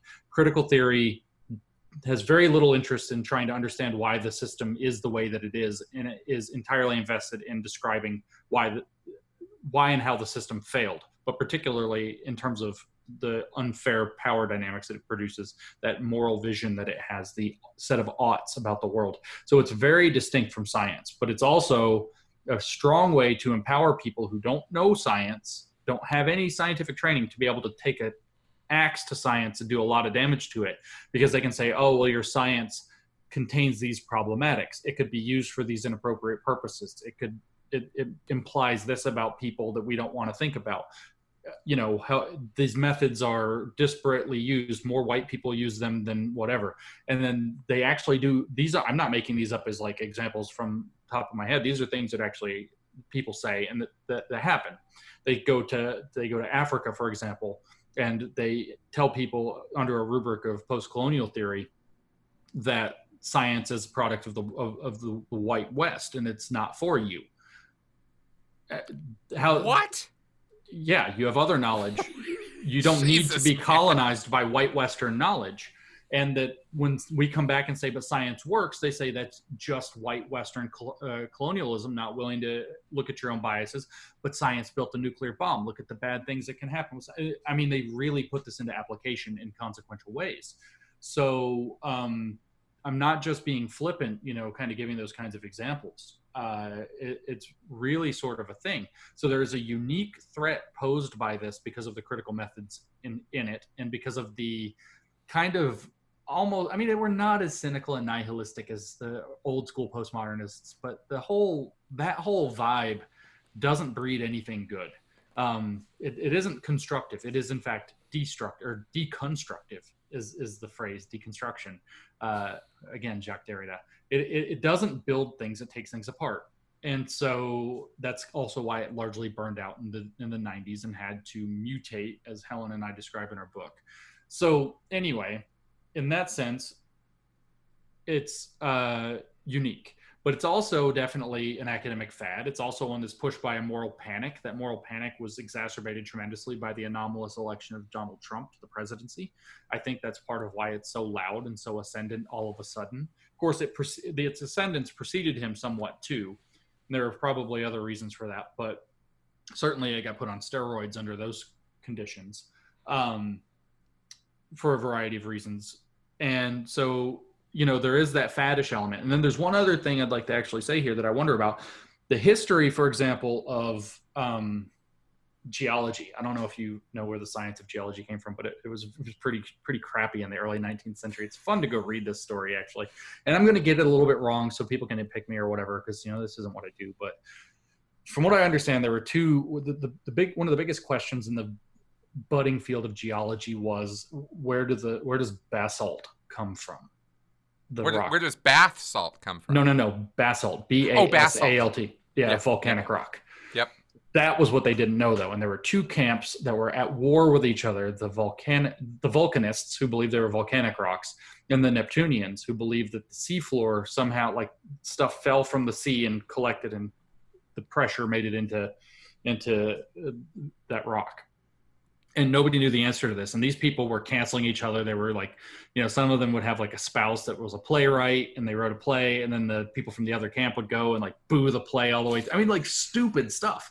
Until finally they decided like let's just go gather rock they had this huge convention at some point in the early 1800s i think early 1800s i might be wrong on that. And they said why don't we just go get rocks and look at them until we you know study them until we figured it out. And it took them like ten years, and they finally concluded, oh, it was it's volcanology is what's going on here. The seafloor is created by volcanology, which of course creates the mechanism to explain tectonic drift and. Uh, everything all of a sudden is like whoa, you know it, it's world changing ideas but for a while they just fought so i don't know and you can kind of find stories like this another one is in glaciology glaciology uh, was originally done and the fam- famous feminist glaciology paper that got us into this whole fake paper business in the first place talks about this accurately. It tells the truth. Is that in the early days of glaciology, the only people who could go to glaciers, like tall mountains or you know in the Arctic, and come back alive were like burly, manly men. And so there got to be this culture in glaciology at the beginning that was like, well, you know, so and so is a tougher guy and he killed more polar bears or whatever, therefore his knowledge of glaciers is better. And that did define because of glaciology. Course it did. because of course it did. He was better at getting the information because he could kill more seals or whatever Right, the thing. So he was more manly and hardy. So so this was a thing at the beginning. So my point is, and we laugh about it now. And my point is that nascent sciences tend to be plagued by really not knowing what the hell's going on. There's still, Right. you you know, historically we talk about the, the what do you call it? Um, uh, natural philosophy, right? And then natural philosophy, we kind of have this enlightenment myth or story or whatever. Maybe I don't know how it works that we tell it. Natural philosophy guys better and better and became science. And then natural philosophy kind of well, the thing is, is the science is born, it becomes less and less armchair philosophy and more and more rigorous empiricism and careful theory building and things like that. And in sociology, anthropology, and to a degree psychology, these social sciences, things are still pretty fuzzy. We're really not that far off from Freud, who is, you know, basically everybody wants to have sex with their mother. Do they, Sigmund? What's your idea? Exactly. Projection? Really? exactly. Tell me Um, more. Tell me more. so we're we're really not that far off, and this is That's actually right. a very complicated object that requires neuroscience to under psychology requires neuroscience to have deep understanding of it, which is new. We're barely getting the tools to do it. So we should expect these. So I don't know if these humanities fields, which are like bastard sociology, is really what they are. They're they're pretending to be sociology, but they still have traction because sociological methods are too new and unrefined to be able to shut them out. Plus, the people who tend to be drawn towards sociology, because sociology was kind of, I mean, Durkheim wasn't, but sociology was kind of founded around the idea that society needs to be changed. Um, there was there was the element from very early on that that was the point of sociology. and That's the critical theory people um, that really built It's kind of thing up activism science. and even psychology, right? I don't want to impugn psychology, but it is. It's activism science, and Yeah. uh, therefore pseudoscience. That's right. And so, so the point of if you were to there are various like zoom out hundred thousand feet and take a big picture shot of of the Frankfurt School or Frankfurt School. I'm trying to train myself to say it correctly. It's not going well. Um, one of the main points of that entity, of course, somebody's gonna say, no, it was to ask why fascism was working. Yes, of course, that was the thing, but that's not my point. Was to take to understand that particular question by combining Marxist theory and Freudian theory. It was to combine psychoanalysis and Marxian theory in order, and that's what's called neo-Marxism. That's what the point of it was, was to to marry Marx and Freud. And so the science of psychology, this this thing was a think tank. The science of psychology, a lot of it, and a lot of your early big psychological names when you take your survey of psychology course early on, Adler and so on, uh, Erich Fromm, were in that. They were in the the ISR, and so the Frankfurt School. So a lot of stuff that was very early on in psychology has deep roots in the critical approach, which is to change society, to marry Marx and Freud. So I don't know also. So we have the, it is unique in one sense, and then it is um, a fad in another sense where, you know, madness is taking over.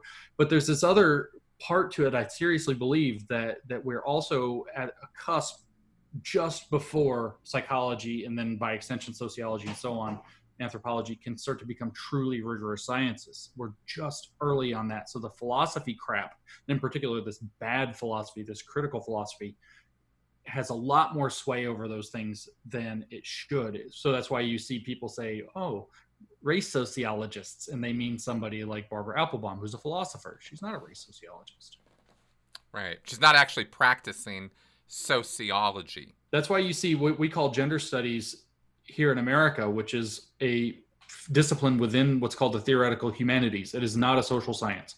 Gender studies is not a social science. But in other countries and some other cultures, it is called gender sociology. It is not called gender studies. And so there's this blurring between like the theoretical humanities that that, that talk about social stuff. There's a blurring between the philosophical and the social science that is not yet clearly defined. So if, if you wanted to say like, why did you write these papers? And I wanted to distill it in the context, context of this conversation we're having. One of the reasons is that we really do hope that the social sciences will start to clearly distance themselves from this theoretical humanities nonsense. Theoretical social sciences can can exist and they can be susceptible to this and they can have the same problems as all theoretical approaches, string theory and physics even. So um, fine, but you really do have to start. You know, the empirical side. If you want it to work out, the empirical side has to win. And exactly. So that had the theoretical social sciences i don't really i have some issues with the fact that they have been taken in by a lot of this stuff and that they're not distancing themselves successfully from it. But really that's what we need to see is we need to see the social sciences moving further and further away from this sophistry this armchair philosophy that's pretending to do its job and because it's very activist and very loud and very vigorous and has nuclear weapons in the social sense uh, is is um, stealing the thunder of legitimate social science. Well, yeah, and the and the social activism really scares school administrators and executives and people like that. they trouble. Just, yeah, they just don't want it. I mean, who wants to go to work and be faced by a mob of angry students who are demanding or a media you know, campaign that starts yeah. targeting your alumni or whatever, whether it's money involved or not? Just a you know, whatever universities in the news again for being, you know, racist, blah, blah, blah, happened at the University of Montana. Nobody wants that happening around their, their organization, the PR nightmares. And these social activists are actually extraordinary. Imagine the people who've spent the last 50 or 60, maybe even 80 or 90, depending on how you count it, years studying the impacts of language on society are going to have the ability to use language as a weapon. Imagine that. Exactly. Exactly. But you got to look past that to the concepts and to the ideas that are being forwarded. And that's really where that's the that's kind of in a way the ultimate in critical thinking.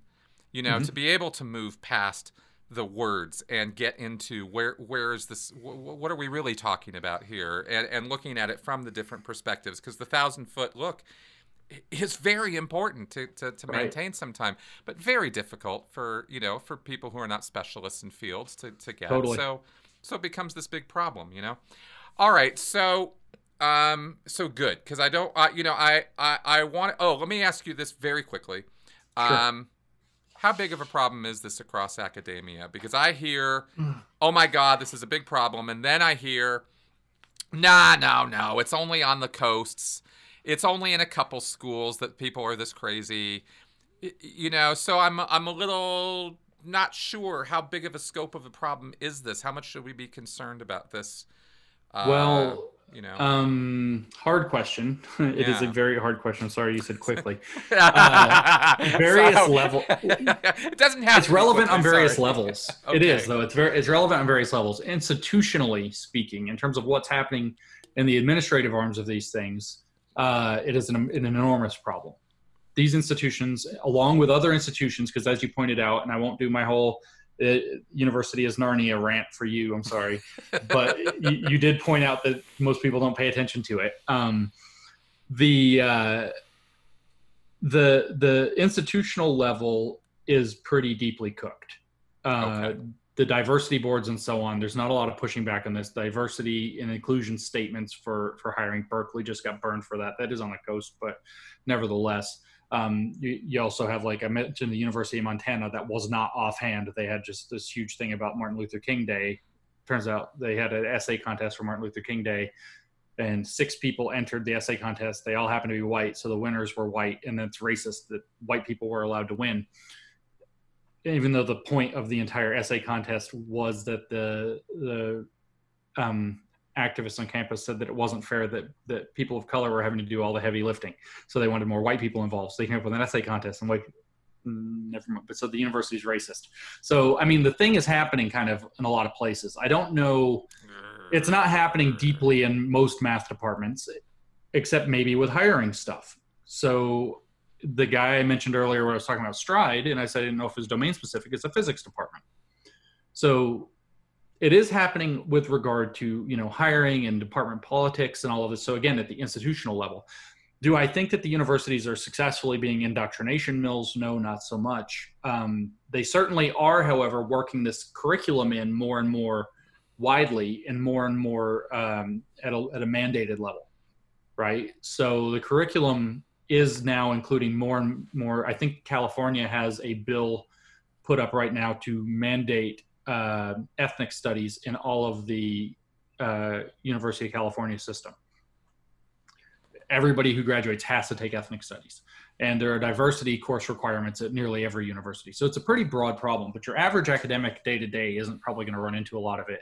Campus culture, it's going to be a mixed bag. You're going to have, you know, the same usual thing, but uh, most students, you know, are just doing their student thing. A lot of them don't care about it. Some of them do but there were flyers up all over the place for diversity this, diversity that, white people not allowed. We just saw the thing at the University of Virginia, I think, where they had a multicultural center and a black student stood up and somebody thought it was a good idea to film this.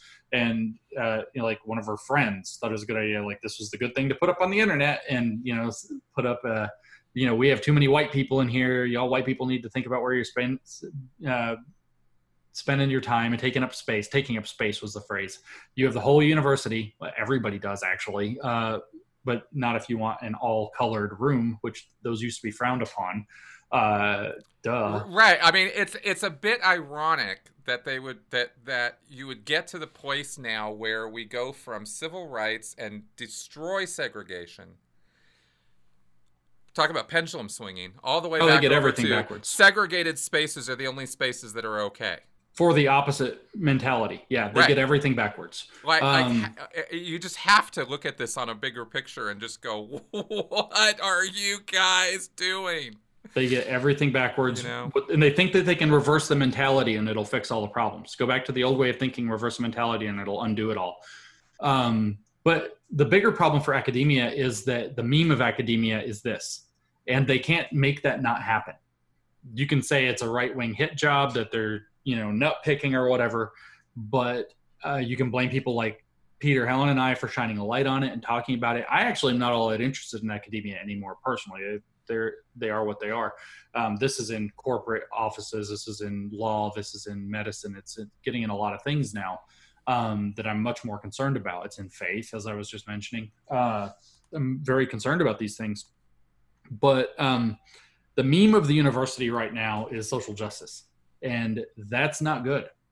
That is a bad, bad brand to have hitched to outside of your kind of like liberal elite bubble where you think it's good and great because a lot of people keep trying to tell you that they don't like it. And so you can say, oh, well, academia is just going to do what it's going to do, but somebody's got to pay for that, whether that's by sending their kids there instead of to some other institute to get a trade or to just bypass college. And some it's like you just it's the money doesn't come from nowhere. Your alumni still have to donate money. State governments still have to approve of it. There was a thing at the university of tennessee i think a few years after i left where they used to they i think they still do have this thing there called sex week and it's all sex ed and all this stuff and it got more and more woke and is all like you know there's like some gay parade or some i don't know something like that one year at sex week or something along these lines and the conservative state legislature lost its mind and cut pretty much all of the funding to the like diversity affairs office or whatever. Millions of dollars of student scholarships that would go to black students or whatever gone because they don't want sex week happening. So eventually i'm not saying that that was good. I don't approve of that. In fact i'm horrified by that. The thing is is that if you provoke backlash and it's probably good to see who has most of the levers of power in their hand right now um, that backlash can come and it can come hard and it can come quick and the university can be badly at least financially damaged by it. Its reputation depends as far as what it's supposed to do. It's never i got yelled at like i'm stupid or some shit on twitter oh, i get pissed off these people. I get yelled at like i don't know this. Like the university has never been perfectly apolitical obviously but it's its power as a knowledge generating and knowledge disseminating entity depends on it being as as un, as nonpartisan as possible in public perception. So, what differentiates why why do you say oh Harvard University or even University of Pennsylvania or you know whatever? It's pick any school you want. It doesn't matter. Such and such university. Um, Narnia University has produced a study showing that sugar consumption, blah blah blah, and you're like ah. But then when it's like you know um, Kraft Foods has produced a study showing that sugar consumption, you're like, wait a minute. Or you, you see a study that comes out of something like Georgetown, or, you know, again, pick your university. I don't care. It can be a small college. It doesn't matter. But so and so, Narnia University shows that blah, blah, blah, political attitudes, yada, yada, yada. And you're like, oh, hmm. And then you hear AEI, the American Enterprise Institute, in conjunction with the Heritage Foundation, has realized that when people, you're like, eh, so when you look at corporate entities or political think tanks, people immediately recognize the bias. And I think it's called Keith's Law that the more political a thing or, you know, conflict of interest in general, but the more political a thing, the less people trust the thing. So when you are creating and maintaining and not doing everything in your power to clean up the very widespread and not inaccurate perception that there's a massive left wing bias on college campuses. University research starts falling prey to Keith's law. And so people take it less seriously. So that mean what does that translate into? People not like uh, uh, calling their politicians and wanting them not to support the university's agenda and research, not funding certain departments or all the departments, cutting funding, not sending their kids there, not getting those tuition dollars, and so on and so forth. Right. So it's a blatant catastrophe in the making for the university. Actually, thank you very much for that. That was a great answer, and it actually did explain the problem. And and yes, the the, the ugh. anyway, you'd think for their own survival, university executives would earn their pay now by actually stepping up and going, okay, we got to step back from this and get back onto our, you know, neutral, neutral, objective. Right. That I, I think these are really key terms for Uh, institutes of learning. You know? Right. So it's like the way I see it is like what Viktor Orban did in Hungary, shutting down all gender studies departments is a bad thing. We don't want the government deciding what kind of institute, what kind of departments can exist and not exist. We don't want a ministry of truth. And I don't know if the academics in the U.S. just think like that couldn't happen here. Like you couldn't just the state governments can defund the, tangentially to make things like squeezed out. But if the university is not going to be willing to clean itself up to police the problem that people are very aware of, it's like in our, I think it's in our book, Helen and I wrote, maybe it's just Helen said it somewhere else, but I'm pretty sure it's in our book. It's like people are afraid that if we point at these problems that are coming out of the university or on the left, that people will notice. And is people have noticed. They already have noticed and we are literally i don't mean to i don't i hate this crap where we put too much importance in politics and it's like this is the election of our lifetime. And but we are literally one goofball election away from a viktor orban who will shut down departments. And that is a it is fragile stuff. What we have is fragile stuff. Academic freedom is fragile and hard won. You cannot fuck around with it by constantly like poking the bear by saying, well, under a rubric of academic freedom, we're going to cook up this stuff that's all bogus. And oh, who cares if they're just you know people in university and they're doing their theory? Well, yeah, if that's where it stayed and stayed in your little gender studies departments and nobody care, nobody would care. But it's not. You got the 1619 project in the New York Times. It's blatant critical race theory. Okay, so it's being pushed by the New York Times, massive amount of money behind it how weird it came with a school curriculum to roll out across the entire united states k through 12 system for history. Huh. You know this isn't staying put. And there is i don't want to get like i ain't alex jones i don't need a tinfoil hat but there is money behind this. There's a lot of money behind this. There are a lot of people putting a lot of money behind this. To, the 1619 project is proof. That stuff doesn't just roll out. Somebody has to pay to make that stuff happen well, I don't think it's. I don't think you need a tinfoil hat to observe the fact that you know mass manipulation of minds is a lucrative business. Right. I mean, Cambridge Analytica proved that. If you if you mm-hmm. need an example, okay, there's one, right? Yeah. I mean, much less. Let's talk about uh, you know Madison Avenue, not Wall Street, but the effect Madison Avenue has on the consumer mind of the United States is incalculable in terms of value to people who are interested in controlling things at that meta level and and there are such people and so it's it's it's hardly a conspiratorial flight of fancy to say that yeah there's some people with some money who would like to be able to influence other people's minds I mean, you know, I saw one the other day in Ed Week magazine. Uh, this guy writes this article. He's like, "Oh, the diversity and inclusion and equity industry is Uh, eight billion dollar a year in the United States alone, every, you know, something like that, just in schools. By the way, and like it's like literally two paragraphs down. By the way, I have a training. If you want to buy it, it's uh, it's like. Yep, it's like it becomes a cottage industry, then it becomes not a cottage industry it becomes bigger than that and and i think all this pushback is an effort to maybe no let's contain this now before this problem becomes so big and so outrageous that you know that society starts taking a left turn in a direction we really really really don't want it going in because it's just going to set us back in terms of rights. And that's what this is all about in the first place. And that's and right. if your agenda driven rights program has as part of its key strategy shutting everybody else up who doesn't agree with you then you're not about rights. That's not that's just that's that's that's the most basic statement i can make about it. So i mean they're going to set back real civil rights movements 30 or more years if they keep pushing it the backlash is going to come and people are like oh he's just stoking for a back no i don't want there to be a backlash I'm trying to stop the backlash by making reasonable people have voices again and to be able to feel comfortable and confident enough to speak up because I don't want the alt right being the ones who lead the reforms because that's bad. That's real bad. Um, exactly. Um, I live in the southeast. I know I don't want that. I don't. I don't want. I don't want the entire country to become like Tennessee. It, that's not my motivation. I am unfortunately one of those red state liberal people. Um, I get it, man. I totally get it. All right, let me ask you one last question. We'll wrap up here. You you've been awesome. This has been I love the show. This has been really great. Um, you're on you your research, the work you do, the books you're writing. I mean, you're all over this, right? You're and you and you talk about bleeding edge, like being way out on the edge of this thing.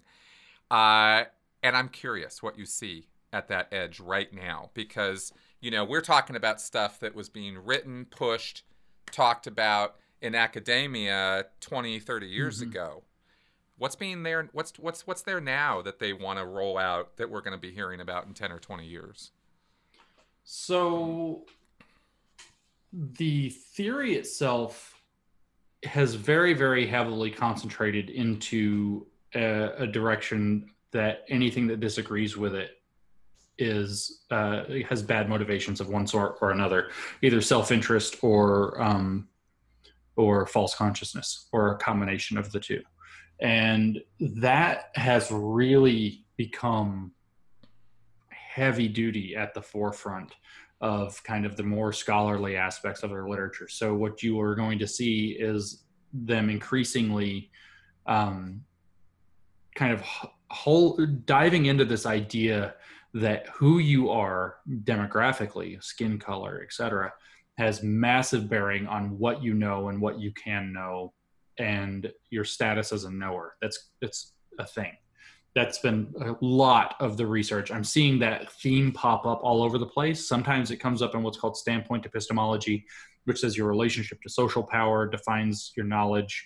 And sometimes it's not. There are other means by which it gets pushed, perspectivalism and some other ideas uh, basically identity-based epistemologies, this drive into local narratives that that uh, Lyotard was talking about. I also see a shocking amount of very nasty infighting um, going on, which they then fight with. You know, so you have, for example, people of color versus BIPOC, Black and Indigenous people of color. I don't know if they pronounce it BIPOC. I've only seen it in writing, but I say BIPOC. Uh, so like you know the black and indigenous people haven't been rec- they get washed their extra oppression gets washed out by the term people of color and then then you have the black and the indigenous folks arguing with one another uh, fighting with one another about whose plight is worse so you have terms like settler of color where you have the indigenous side of the argument saying that the black people who were brought over as slaves have settled on native land anyway and so they're settlers of color and there's this whole like like their infighting is crazy deep. Um, it's really bad. You're starting to see, you know, a major fracture re- reoccurring in the LGBT uh, arena, where basically the Q is fragmenting off, and anybody who's LGBT plus Q is gonna. That, that's where you're seeing people say stuff like Pete Buttigieg isn't. It, he has sex with men, but or a man, he's married, but he's not really gay because he's not a queer activist. That's not new. That was happening in the 90s, but there's a resurgence of that that fracture point happening. So you're seeing a lot more inner turmoil. Um, Interesting because that also feeds into something I happen to know about uh, in the LGBT world, where people have assumed the LGBTQ community is this one united community, and folks, it ain't.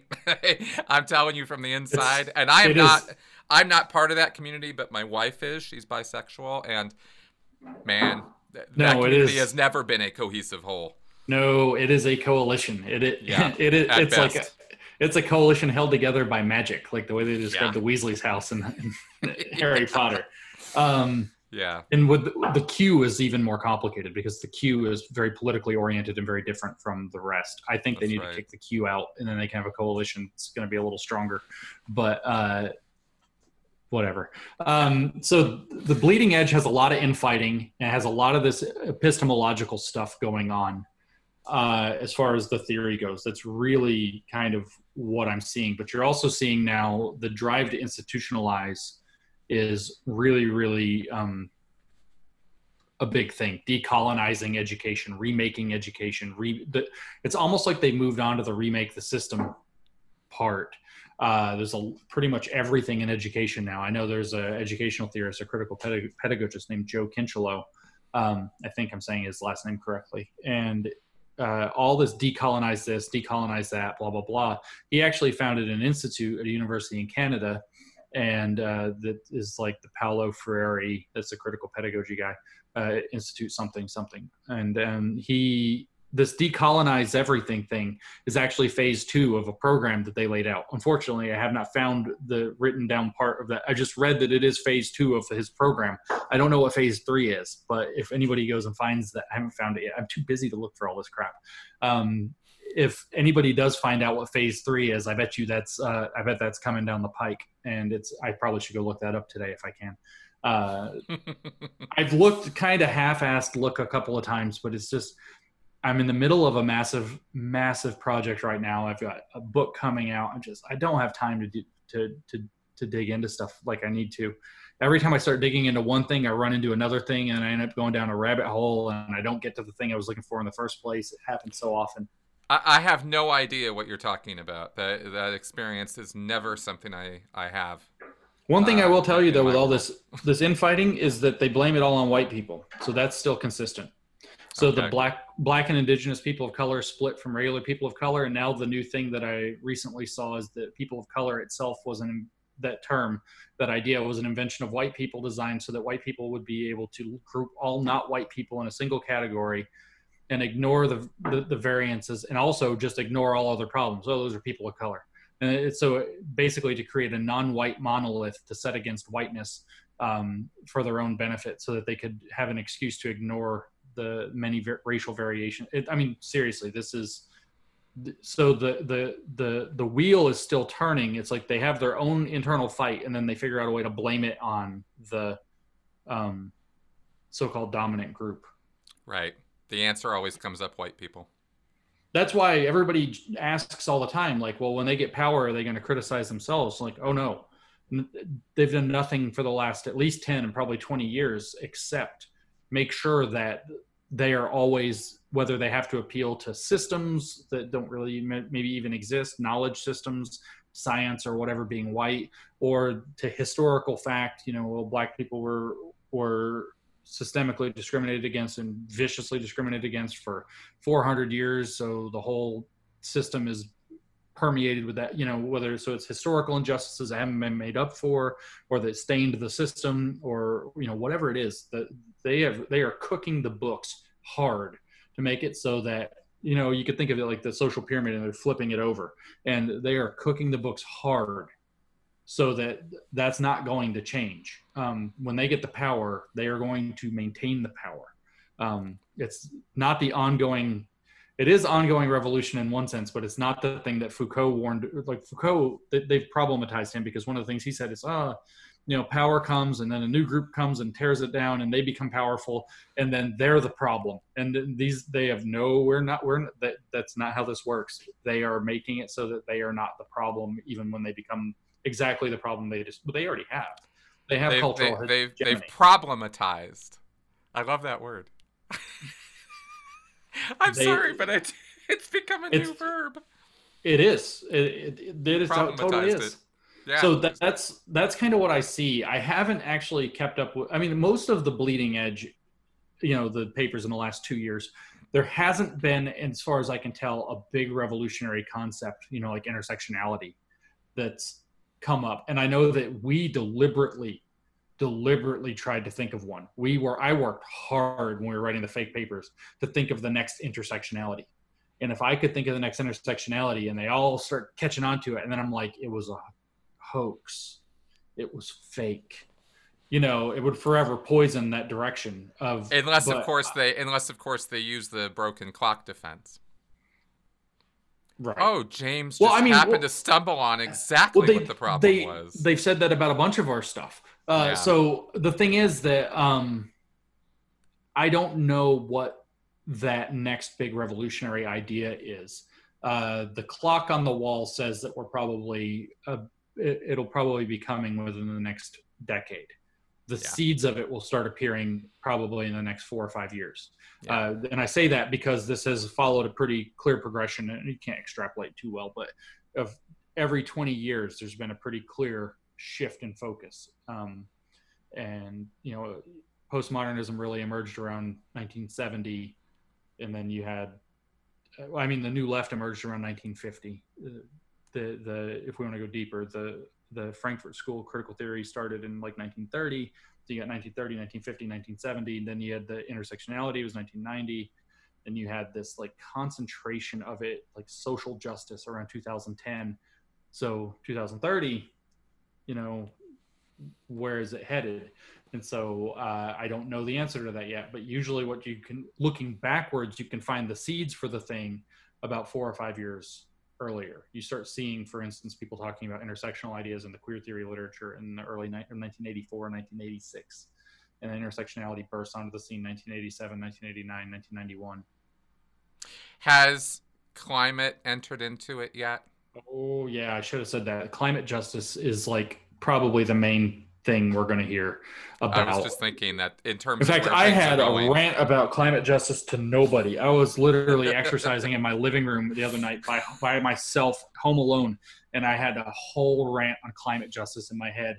It's like it, the observation of climate justice is that climate change doesn't um, affect all groups equally, and in fact, it affects marginalized groups more than it affects not. Okay, so I was like, holy shit, that's true but that's because it's banal. In fact, it's not even banal. It's necessarily true. People with fewer resources are going to have bad things hurt them more. No kidding. It could it means nothing. So what is the whole point? It's it is an empty observation. It is an absolute. It's not even. It's like it's a thing that couldn't be otherwise, and uh, it's like a necessary truth. People who have fewer resources are going to be impacted by a bad thing more. No kidding. So your only options are to like oh well we have to like distribute the resources so that what what what skin color they have and what gender they are is different for the people with fewer resources which is insane.